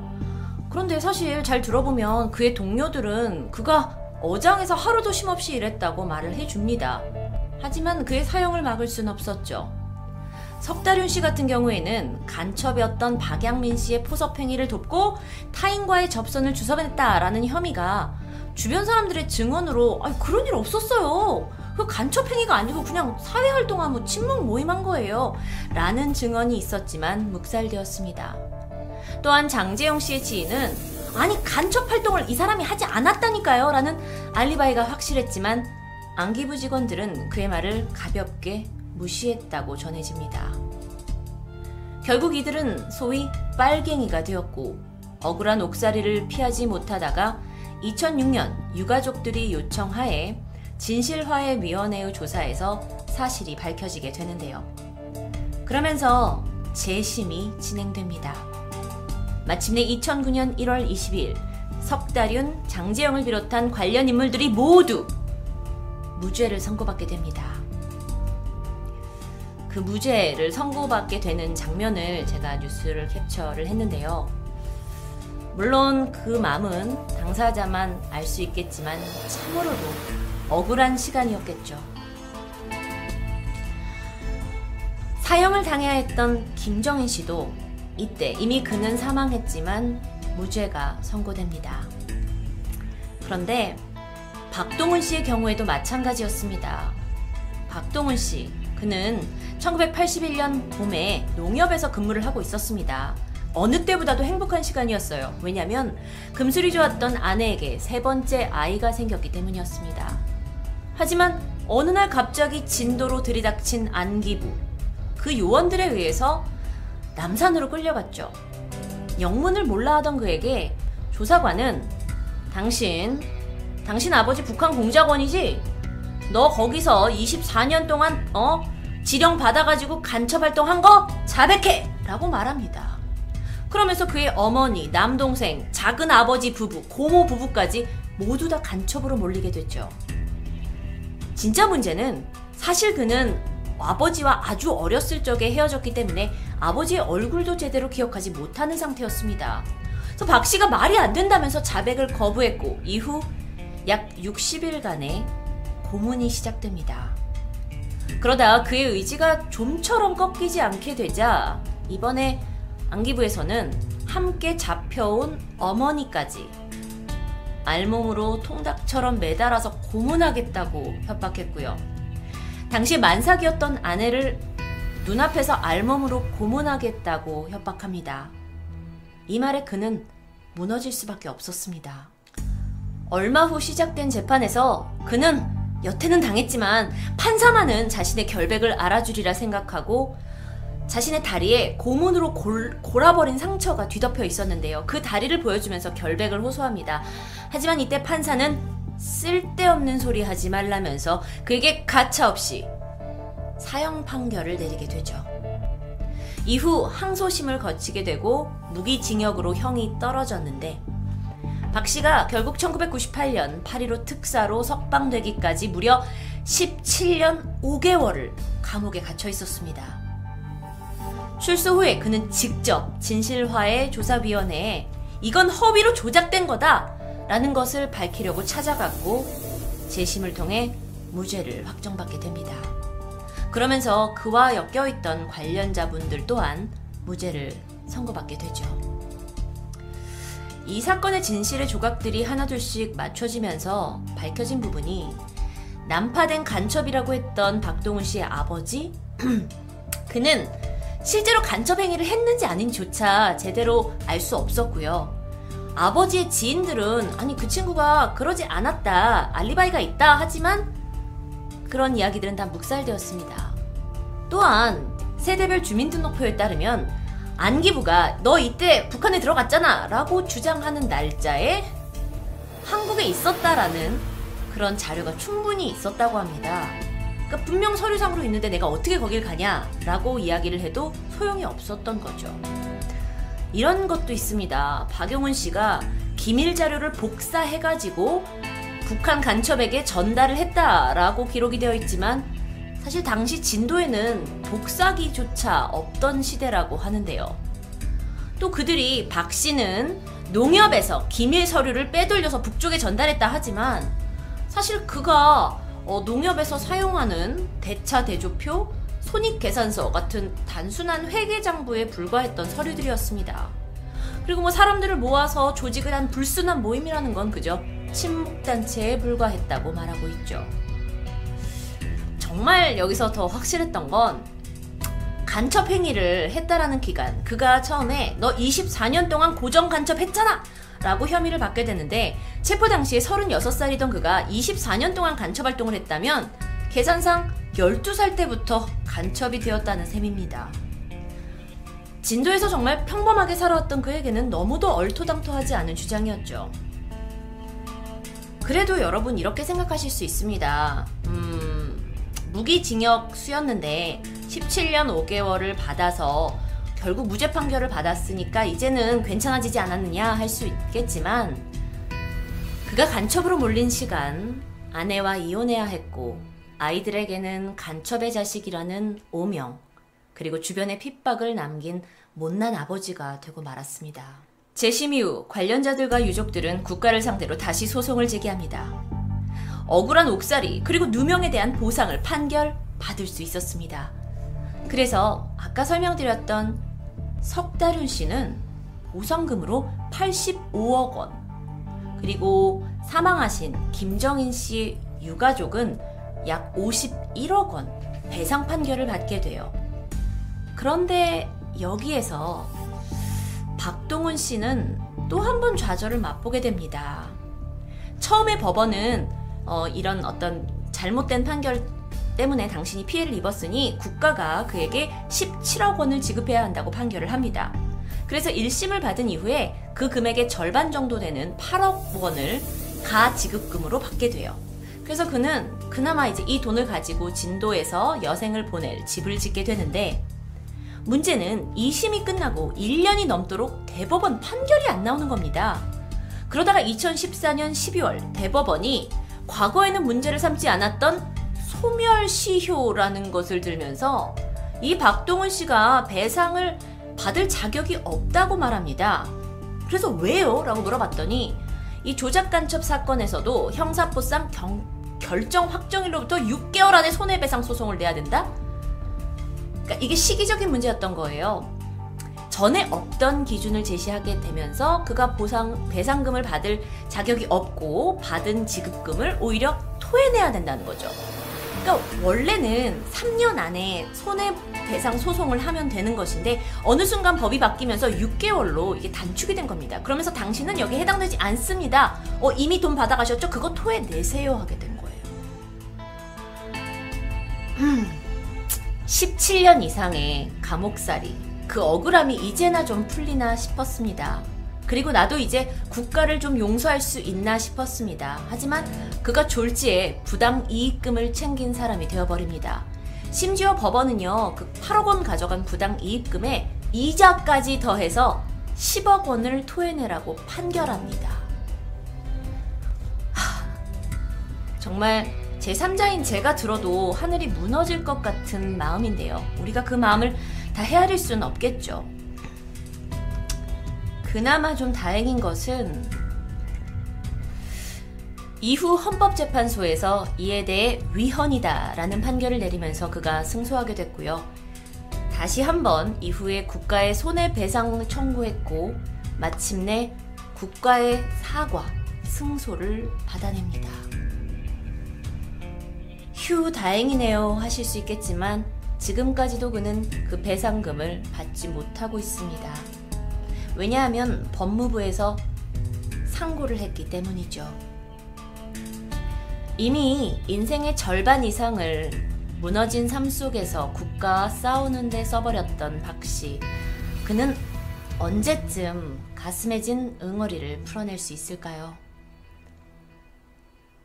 금요사건 파일 디바제시카였습니다. 안녕하세요. 토요 미스테리 디바제시카입니다. 1945년 8월 20일 일본 북부 지방의 아오모리 현의 오미나토항 그곳은 그날따라 몹시 분주했습니다. 광복을 맞이한 조선인들이 조국으로 돌아가기 위한 배 우키시마 마루호에 타기 위해서 사람들로 가득 차 있었기 때문이에요. 우키시마 마루호는 줄여서 우키시마호로도 불렸는데요. 이 일본에 있던 조선인들이 얼마 전부터 거리 곳곳에 붙어 있는 광고지를 보고 다들 이곳에 모였습니다. 그 광고지에는 8월 20일 부산으로 향하는 마지막 배입니다. 우키시마 마루호 라고 적혀 있었어요. 조선인들은 그동안 일본으로 강제징용이 되어서 고국을 그리워하면서 제대로 먹지도 입지도 못하고 몇 년이나 고되게 일하면서 살았던 삶이에요. 그런데 광복이 되고 드디어 고향으로 돌아가서 가족들을 만날 수 있다는 생각에 너무도 들떠 있었죠. 흥분감을 감추지 못했어요. 그런데 이런 분위기와는 좀 다르게 우키시마 마루호의 해군 승무원들의 마음은 좀 달랐습니다. 원래 이 배가요. 조선에 거주하고 있는 일본인들을 데려와라 하는 것이 그들의 임무였어요. 그런데 갑작스럽게 바뀌어서 일본 북부에 있는, 그러니까 지금 홋카이도 지방에 있는 조선인 노동자들을 부산으로 실어 내려보내라는 명령으로 바뀌게 된 거죠. 그래서 이런 것 때문에 그 몇몇 그 일본 해군들은 좀, 아니, 왜 명령을 갑자기 바꾸는 거냐 하면서 항의했지만 당국에서는 이례적으로 어, 명령에 따르지 않으면 군법에 회부하겠다라고 강력하게 대응했기 때문에 그들도 어쩔 수 없이 배에 올라서 조선인들을 데려다주는 임무를 수행하게 된 것이었죠. 당시 일본은요, 어, 세계 2차 대전에서 패한 상태였고요. 항복을 했죠. 그래서 여태껏 일본의 강제로 징용되어서 뭐 거의 학대받다시피 일한 이 조선인 노동자들이 혹여 폭동을 일으키지는 않을까 우려했고요. 그 전에 미리 조선 노동자들을 돌려보내라는 지시를 내리게 된 것입니다. 1945년 8월 21일이었어요. 이게 실제 우키시마 마루호의 사진인데요. 원래는 이 배가 8월 22일 날 출항 예정이었는데 어쩐 일인지 일정을 하루 앞당겨서 21일 오미나토항을 출발합니다. 배 안에는 설레임으로 가득한 조선인 약 7천명과 일본 해군 승무원 255명이 승선해 있었어요. 배 안에는 발 디딜 틈이 없이 북적거렸죠. 근데 어느도 그 누구도 불평하지 않았습니다.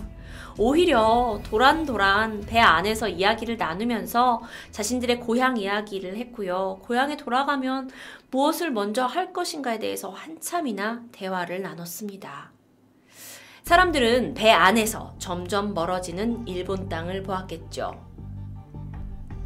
출항 후 하루가 지나고 이틀이 지나면서 이 좁은 공간에서 제대로 잠도 못 자고 먹지도 못했지만 여전히 사람들은 즐거웠어요. 고향에 돌아가니까요.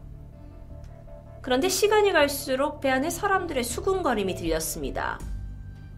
입에 부산 가는 거 맞아? 이게 음, 당시 들뜬 마음에 있던 조선인들의 찬물을 끼얹는 그런 말이었죠. 말도 안 되잖아요. 사람들은 사실 믿고 싶지 않아 했어요. 하지만 시간이 좀, 좀 지나면서 몇몇 사람이 그 말에 동조하기 시작합니다. 그 이유가요. 사실 배가 며칠째 항해를 하고 있는데도 불구하고 이게 부산으로 향하고 있다면 일본 땅이 보이지 않아야 되잖아요. 멀어지니까요. 아니 근데 저쪽 수평선 끝에 일본의 산들이 계속해서 보이는 거예요. 그러니까 일본하고 그렇게 멀리 떨어지지 않은 듯한 느낌? 이 중에 배에 탄 사람 중에 뭐 일부 별자리를 볼 수 있다라는 사람들은 방향이 다른 것 같다라는 주장을 펴기도 했지만 이 말은 사실 금방 묻혔다고 합니다. 믿을 수도 없고 믿고 싶지도 않은 소리였으니까요. 분명 광고지에 부산으로 가는 마지막 배, 조선인들을 태우고 가는 마지막 배라고 했는데 부산이 아니면 도대체 어디로 간다는 거예요? 하지만 이 의심은 증기처럼 뭉게뭉게 퍼져나갑니다. 그렇게 항해를 시작한 지 나흘째인 8월 24일. 배는 본격적으로 방향을 돌리게 됩니다. 일본 중부 연안의 마이즈루 항으로 향하고 있었는데요. 그 사람들이 배가 이렇게 방향을 바꾸니까 어디로 가냐고 묻게 되죠? 이 질문에 일본 해군 승무원들은 배에 기름을 넣어야 한다고 말합니다. 워낙 많은 사람을 배에 실었기 때문에 부산까지 가려면 더 많은 기름이 필요한가 보다 라고 사람들은 생각했어요. 한참 바다를 가르고 이제 나아가던 배가 속도를 늦춰요. 그러더니 바다 한가운데 서게 됩니다. 이때 승무원들은 조선인들에게 안쪽으로 들어가라고 말을 했어요. 그래서 영문을 모른 채 일단 시키는 대로 갑판 아래쪽 공간으로 들어가서 조선인들이 기다리게 됩니다. 시간이 좀 지났을까? 어쩐 일인지 주위가 고요해졌어요. 그리고 갑판 아래로 들어가지 않은 몇몇 사람들이 상황을 파악하고 당황하기 시작합니다. 여태 이 배에 있었던 200여 명이 넘는 일본 해군 승무원들의 모습이 하나둘씩 사라졌어요. 그리고 약 20명 정도만 되는 승무원들이 기관실로 향하는 모습이 보였기 때문이에요. 무슨 일이에요? 그리고 얼마 지나지 않았고 갑자기 강렬한 폭발음이 들렸습니다. 배 아래부터 시작된 폭발은 계속 이어졌고요. 곧이어 배는 두동강 납니다. 갑판 밑에 있어서 미처 피하지 못한 사람들은 이 아비 규환 속에서 가족들의 이름을 연신 불렀고 그나마 잡을 만한 갑판이 근처에 있던 사람들은 겨우 매달렸어요. 하지만 아직 배 안에 있는 사람들도 있었습니다. 배가 두 동강 나고 나서 빠르게 배 안으로 물살이 차고 들어왔고요. 한편 이 배가 가라앉게 되면서 바다에 만들어진 소용돌이로 인해서 사람들이 그 안으로 빨려 들어가고 있었어요. 이렇게 수천 명의 조선인들을 태우고 가던 우키시마호는 끝내 침몰하고 말았습니다. 광복이 돼서 고향으로 돌아갈 기대에 벅찼던 그들이 결국 배와 함께 물속에 잠겼고 고국을 밟지 못합니다. 이 사고에 대해서 일본의 공식 발표는 이랬습니다. 당시 일본 근처의 바다에는 전쟁 중이었기 때문에 바로 전까지 전쟁 중이었기 때문에 미국 해군이 이제 심어 놓은 기뢰, 그러니까 바닷속 지뢰가 천지였고요. 실제로 많았다고 해요. 그리고 미 해군, 소련 해군의 잠수함도 돌아다니는 상황이었어요. 어, 게다가 우키시마 마루오가 출발한 다음 날 국적 불명의 참수함에 의해서 세 척의 이 함선이 침몰한 사건이 일어나기도 했다고 말을 하고요. 그러기 때문에 일본 측에서는 우키시마 마루오는 더욱더 조심히 우리가 부산으로 보냈다. 하지만 도중에 연합국 측에서 8월 25일 0시 이후로 100톤 이상의 배 출항을 금지시켰고 항해 중이더라도 이 배를 가장 가까운 항구로 입항하라고 명령했다. 그래서 일왕이 8월 어, 24일 날 오후 6시까지 이 도저히 목적지에 도착을 못하는 배는 그냥 전부 가까운 항구로 회항하라는 명령을 내렸고 뭐 우리도 그 지시를 들었고 일본 쪽에서 지시를 들었고 뭐 연료도 보충을 해야 됐기 때문에 결국 이 배는 마이즈루 항으로 입항하기로 결정했다. 부산에 가던 길의 중간에. 그러다가 이 배가 이 바닷속에 있는 지뢰, 그러니까 기뢰로 인해서 갑작스럽게 폭발이 일어났고 침몰했고 때문에 조선인 524명 승무원, 일본 승무원 25명이 사망했다는 것이 일본의 공식 발표였습니다. 뭐가 문제일까요? 바닷속 지뢰라는 그 기뢰에는 여러 가지 종류가 있다고 합니다. 자기 기뢰는 우키시마호의 자체 장비로 탐색이 가능해서 지뢰가 있더라도 피해갈 수 있었어요. 그런데 다른 종류의 기뢰는 이 배 안에 자체적인 탐색 장치가 없었던 거죠. 그래서 마이즈루 항으로 이제 가까이 다가가기 위해서는 어디에 기뢰가 있을지 모르니까 원래는 해군 군함에서 소해적, 그러니까 되게 작은 배 하나를 보내가지고 인근 바다까지 원래 나와서 여기에 기뢰가 있습니다, 없습니다를 확인해주고 이 큰 배를 안내해야 하는데 이 소해정이 제때 마중을 나오지 않았던 거죠. 그래서 오키시마호가 기뢰가 있는 그 바닷가 쪽으로 들어가는 바람에 반응을 했고 결국 대규모 폭발로 이어졌다는 겁니다. 또 일본은요, 우키시마호 이 상태가 이 배의 위쪽에 있는 구조물이 파괴된 것이 아니라 배 바닥이나 하부 구조물에 이제 폭발한 흔적이 있었고 뭐 이 부품들도 다 뭐 근처에서 발견되고 했고 뭐 폭발로 인한 구멍은 없었다 하면서 이건 사고였다고 강력히 주장합니다. 하지만 한국의 의견은 좀 달랐어요. 자, 먼저 지적하는 게 뭐냐면요. 이 당시 배에 탔던 사람의 수입니다.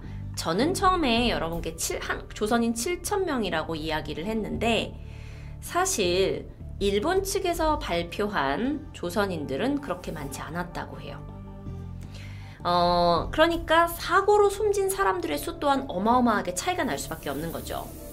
당시 살아남은 탑승자의 증언에 의하면 일본 해군이 우키시마호 타지 않으면 어? 이제 일본에서 주던 배급도 하지 않겠다. 저 배는 마지막 기회야. 니네가 니네 고향으로 돌아갈 수 있는 이렇게 말을 해버렸기 때문에 강제로 거의 뭐 남아있던 조선인들이 다 배에 타게 된 거예요. 그런데 문제는 여기에 승선 명단을 작성하지 않았어요.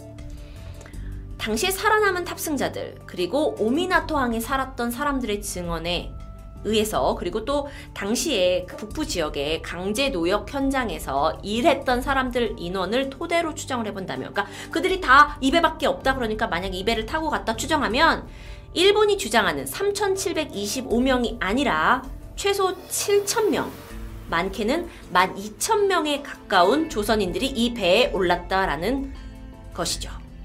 그렇게 추정이 되고 있어요.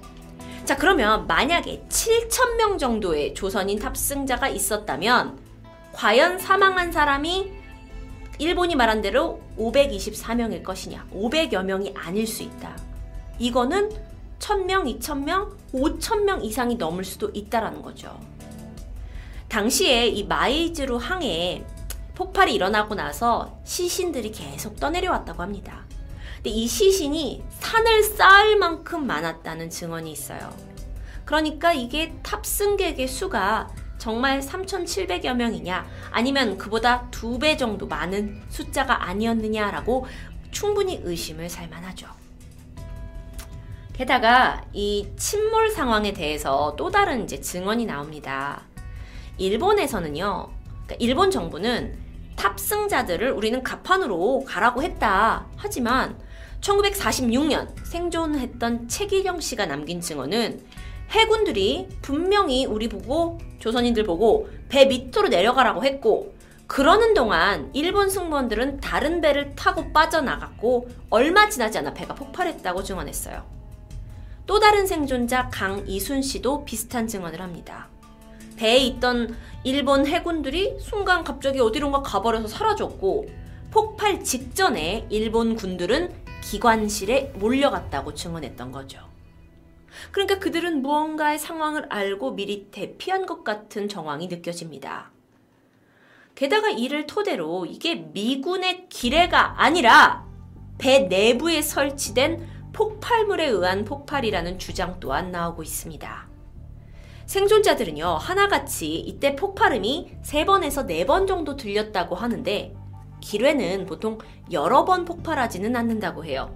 게다가 기뢰가 폭발할 때 이렇게 수십 미터의 물기둥이 생기는데 이걸 본 사람도 없었고요.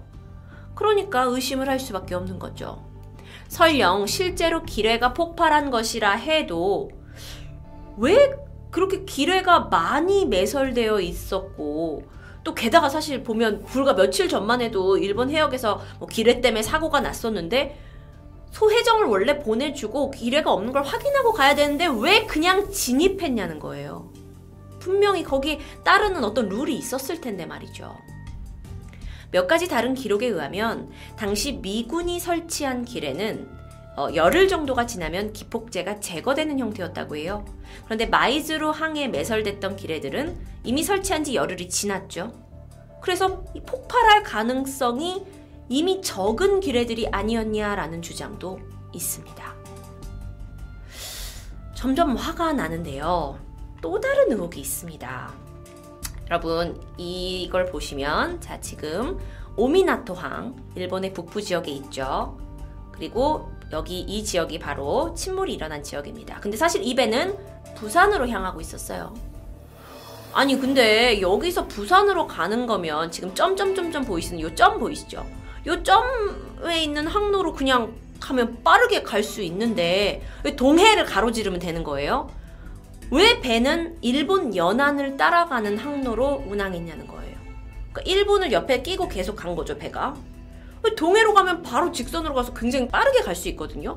그런데 굳이 길에도 많은 일본 연안을 따라서 이동했던 이유를 알고 싶은 겁니다. 처음에는 뭐 부산으로 가는 직선 항로였을까요? 그러다 중간에 바뀐 걸까요? 전현직 항해사의 증언에 의하면요. 이 배가 엄청나게 큰 배였습니다, 여러분.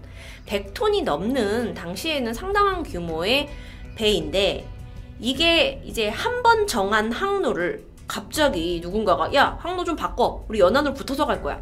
라고 하는 일은 그렇게 흔하게 일어나지 않는다고 해요.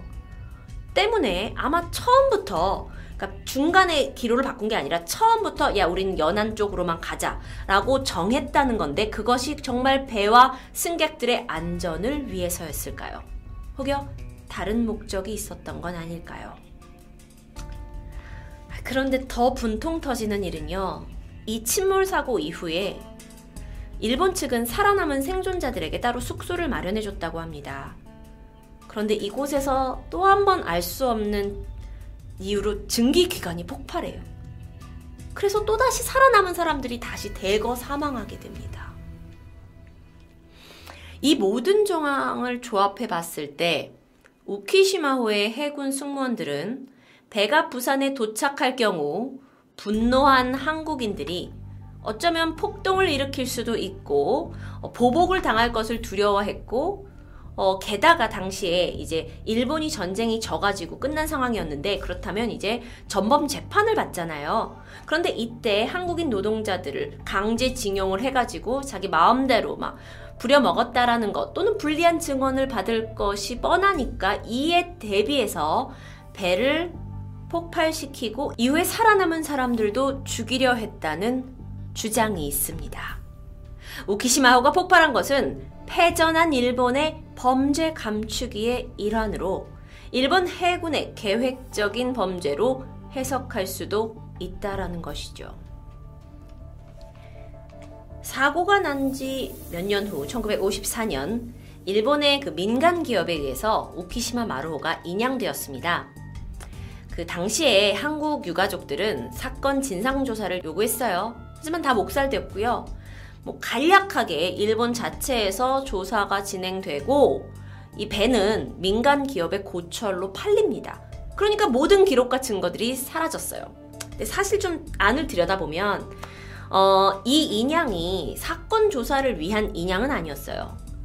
이게 거대한 고철이 바다 밑에 빠져 있는데 이걸 고초를 다시 그 집에 얹어서 팔면 돈이 될 거였죠. 그렇기 때문에 사실 일본 측에서는 이 배를 그대로 인양하지도 않았고요. 좀 더 쉽게 인양하기 위해서 다이너마이트로 한 번 더 배를 조각내서 건져 올렸다고 합니다. 그러니까 뭐 안에 있는 건 다 부서진 거죠. 그런데 다행히 당시 이 조사에 참여했던 타무라 게이오 씨가 찍은 사진이 있어요. 자, 이게 보시면 자, 이쪽이 배 내부인 것 같고요. 여기는 이제 배 선벽인 것 같아요. 그런데 이 벽 부분의 철근이 이렇게 바깥쪽 부분으로 휘어져 있죠. 그래서 이걸 통해서 무엇을 추정할 수 있냐면 배의 폭발이 배 안에서 시작되었다라는 것을 추정할 수 있는 증거로 주장하고 있습니다. 사실 타무라 게이오 씨가 그 찍은 몇 장의 사진이 거의 이 사건에 대해서 우리가 뭐 왈가왈부 할 수 있는 유일한 증거라고 해요. 인양 후에 사망자의 유골이라면서 약 500여 구의 유골이 반환이 되었는데요. 사실 그게 유골이 아니라 그냥 수많은 사람들의 뼈 무더기에 불과할 정도로 그냥 대충 섞어서 뼈를 한국으로 보냈다고 합니다. 일제 강점 시기에 사실 더 물론 많은 끔찍한 사건들이 있었지만 이 사건은 광복이 되고 나서 정말 다시 조국으로 돌아오려는 그 사람들을 무참히 짓밟은 사건이라 더욱더 가슴이 아픈데요. 또 비교적 덜 알려져 있어요. 어, 우키시마호의 폭발 사고는 지금껏 제대로 된 보상도 인정도 받고 있지 못합니다. 1992년 이 생존자와 유족들이 일본 법원에 개인적으로 이 사건에 대해 피해 보상 요구 소송을 제기했죠. 그리고 10년 만인 2001년 생존자 15명에게 인당 300만엔의 위로금 지급 판결이 내려집니다. 그런데요, 이마저도 2년 뒤인 2003년에 오사카 고등재판소에서 번복이 돼요. 이게 한일 기본 조약에 의거해서 일본 정부의 책임이 있다 하더라도 이미 배상했다라는 거죠. 그래서 이게 번복이 됩니다. 너무도 안타깝게도 우리 정부는 이 사건에 대한 진상조사나 음, 피해 보상에 관해서 아직까진 적극적으로 개입하지 않고 있는 것으로 보입니다. 그렇다면 그냥 잊혀져 버리는 것일까요? 그리고 우리는 그냥 몰라도 되는 것일까요? 부산 중앙동 수미르 공원에 가시면 우키시마오 침몰 사건의 희생자를 추모하는 작은 위령비가 있습니다.